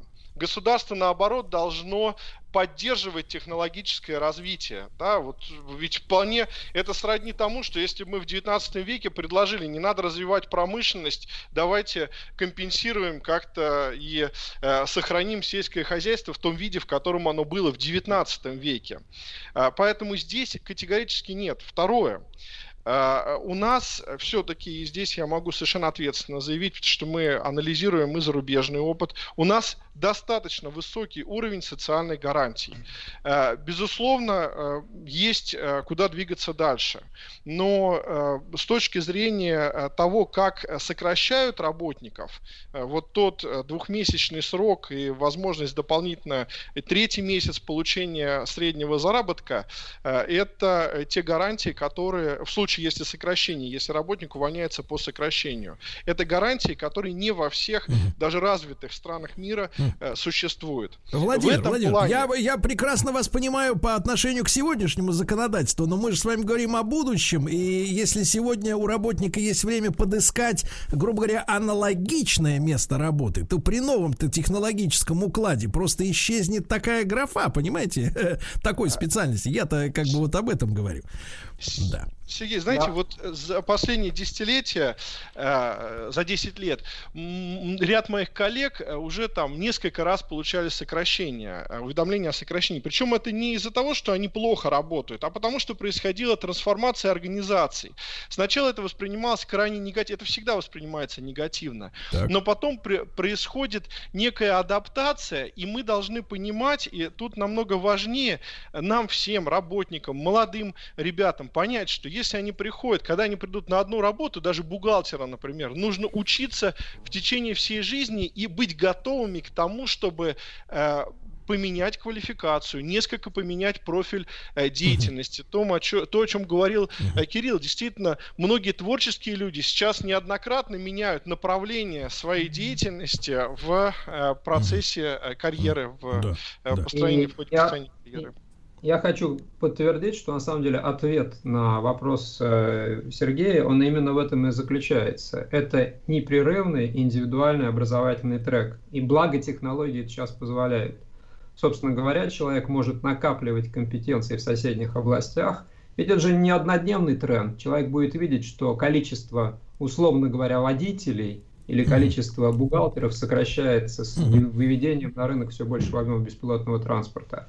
Понимая это, сейчас есть масса технологических возможностей развивать свое образование в соседней области или даже абсолютно новое, получать компетенции, которые позволят ему устроиться уже профессиях, востребованных в новом экономическом укладе. Я почему, а, Кирилл, Кирилл, я почему беспокоюсь? Потому что наш, нас же еще параллельно с вот, э, с вот таким, так сказать, мутным достаточно пока что образом будущим, да, э, еще и постоянно достаточно категорично осаживают фразами из серии «Жизнь будет изменяться так быстро, что...» И в, этом, в этой связи, возможно, не все успеют заметить эти такие молниеносные перемены. Пугают именно быстротой перемен, понимаете? Вот, вот что, так сказать, немножко настораживает ну, обывателя. Давайте, давайте посмотрим вот пример из прошлого, э, который э, очень хорошо приведет из скорость смены технологической парадигмы. Мобильная телефония и смартфоны. Э, вроде бы это очень быстро произошло, но все равно это годы за э, которые появились новые специальности, появилось новое специализированное образование под эти специальности. И люди или переучились, или пришли новые специалисты для того, чтобы обеспечивать нам мобильную связь, собирать те самые смартфоны и их программировать. Приблизительно в том же темпе это и будет происходить. И умирающие профессии, они будут успевать переквалифицироваться. И главное, чтобы образование успевало трансформироваться достаточно быстро – чтобы предоставить возможность этим людям эти новые профессии, новые знания получать. Но сейчас для этого действительно, опять же, есть новые технологические подходы, потому что классические университетские треки или умирают, или категорически меняются сейчас в современном мире. Но я так понимаю, из нашей беседы и вообще анализируя общее информационное поле, что человек, человек будет э, прежде всего переквалифицироваться не в какого-то специалиста, а он будет таким перманентным, э, перманентным учеником, да, в широком смысле этого слова, человеком, который, э, пос, поскольку образование, созданное в прошлом, не может научить будущему, правильно? Ну, то есть, как бы, да, а, то есть он становится сам для себя добытчиком навыков, знаний, умений, то есть такая самообразовательная человеческая единица, правильно я понимаю? Совершенно верно. Во-первых, больше будет ответственность за тот объем знаний и компетенций, которые есть у человека. Но в то же время технологии позволяют подсказать ему, анализируя его предыдущий опыт и предыдущие успехи в обучении или в карьере, да. куда ему двигаться. Да. И, Дорогие э, друзья, спасибо, спасибо вам огромное за наш разговор. Но вот одна маленькая песчинка в это здание под названием «Видение будущего». Я надеюсь, нашим слушателям, ну, чуть-чуть хотя бы что-то как бы в голове прояснилось, да? И у меня тоже. Владимир Смирнов, э, зам генерального директора по науке в НИИ труда, и Кирилл Каем, старший вице-президент по инновациям фонда Сколково с нами были.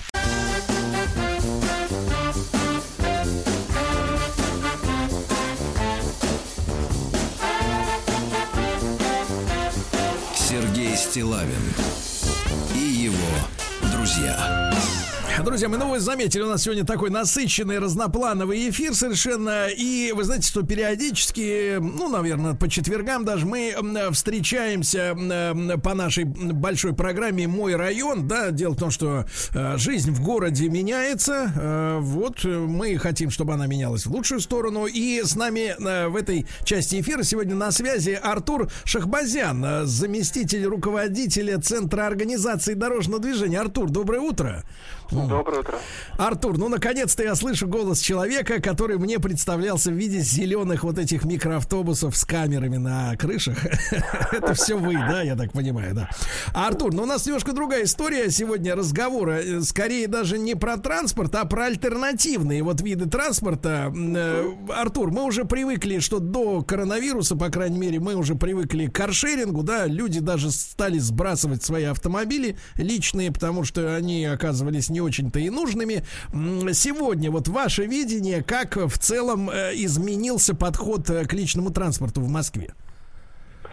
Ну, э, мое личное видение, что э, подход изменился в сторону э, наличия и востребованности большего количества альтернатив, то есть большего количества разных вариантов. Э, люди, москвичи, они хотят, чтобы у них э, была возможность по-разному добираться э, в разные точки в зависимости от того, какая у них конкретная ситуация там, в тот или иной день.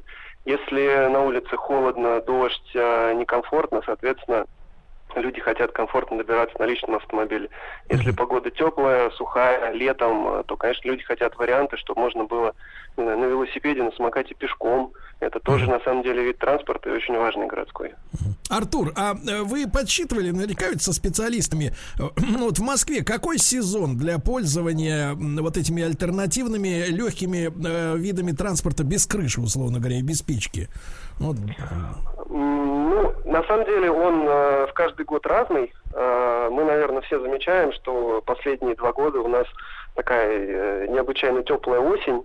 Вот. И в прошлом году на велосипедах, на самокатах, вот на этих без крыши видах транспорта можно было, в принципе, и зимой ездить, вот, потому что было тепло, было сухо, было достаточно комфортно. То есть самое главное это даже не температура э, воздуха, а самое главное это чтобы действительно было сухо и было отсутствие грязи. Это, наверное, ключевая вообще э, такая история для того, чтобы передвигаться вот на альтернативных транспортах.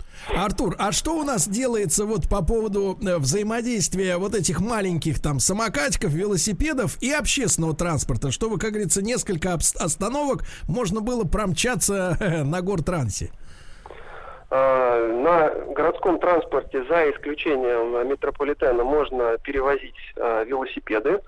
А самокаты, они вообще у нас в такой немножко серой зоне юридически. Человек на самокате, он вообще является по правилам дорожного движения пешеходом. Поэтому сам по себе самокат это официально пока даже не вид транспорта, это, скажем так, это некая игрушка, средство передвижения, но не транспорт. Поэтому его, конечно, даже, даже электрический, да, даже электрический самокат, который разгоняется до 40, бывает километров в час. А, ну вот, к сожалению, да, к сожалению, даже электрический немножко запаздывает скажем так, юридическая составляющая вот этого процесса, и э, электрические самокаты, они стали популярны не так давно, да, год-два назад, и пока еще э, они являются такой вот неофициальным видом транспорта, и люди, которых используют, они э, по закону являются пешеходами. А что город делает для комфорта велосипедистов? Вот какие нововведения можем наблюдать? Ну, в первую очередь, э, город развивает систему городского велопроката. Э, что это значит? Это значит, что любой человек э, может не брать собственный велосипед, не, может быть, даже не иметь его, но при этом передвигаться по городу на велосипеде. Система и сеть городского велопроката, она с каждым годом расширяется.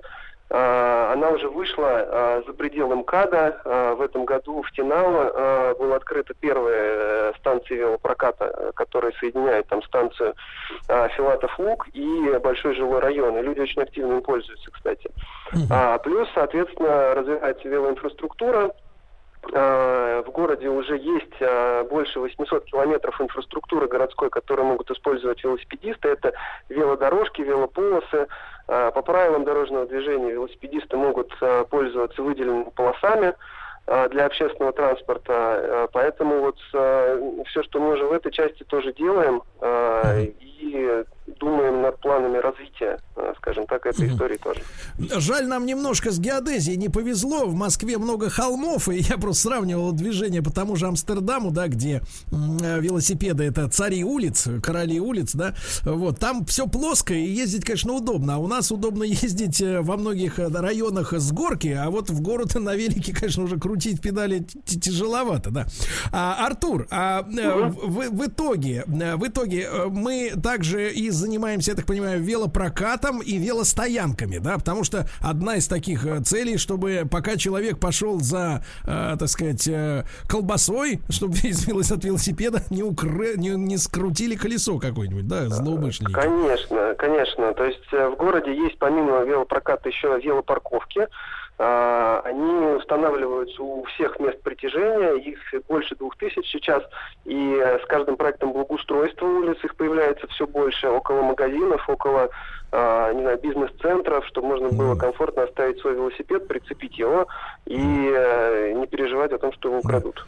Артур, и пользуясь такой возможностью, все-таки мы в прямом эфире, а вы зам руководителя Центра организации дорожного движения, понимаете, с такой структурой надо как бы дружить. А я, с другой стороны, вот сови, э, такой, может быть, изобретательский какой-то ход. А что если нам сделать, например, плавающую цену на стоимость парковки, когда, например, бы, если бы мы заранее знаем, что день в городе погожий, то людей стимулировать не брать автомобили, повышая цену. А если, например, дождь, снег, слякоть, грязь, идти, наоборот, человеку навстречу и, так сказать, цену снижать. Ну, это я, так сказать, э, в вопрос. Как э, и, ну, и, рад, рад с предложения, рад с предложения, да. Ну, спасибо вам за то, что вы делаете, Артур Шахбазян. спасибо. Да, заместитель руководителя Центра организации дорожного движения. Товарищи, чаще садимся на велосипеды, разминаем ноги, правильно, так сказать, э, тренируем тело. Артуру большое спасибо. Я также спасибо прощаюсь большое. с вами. Да, спасибо большое. До завтра, до завтрашнего эфира. Владик, тебе гран мерси. Спасибо. Еще больше подкастов на радиомаяк.ру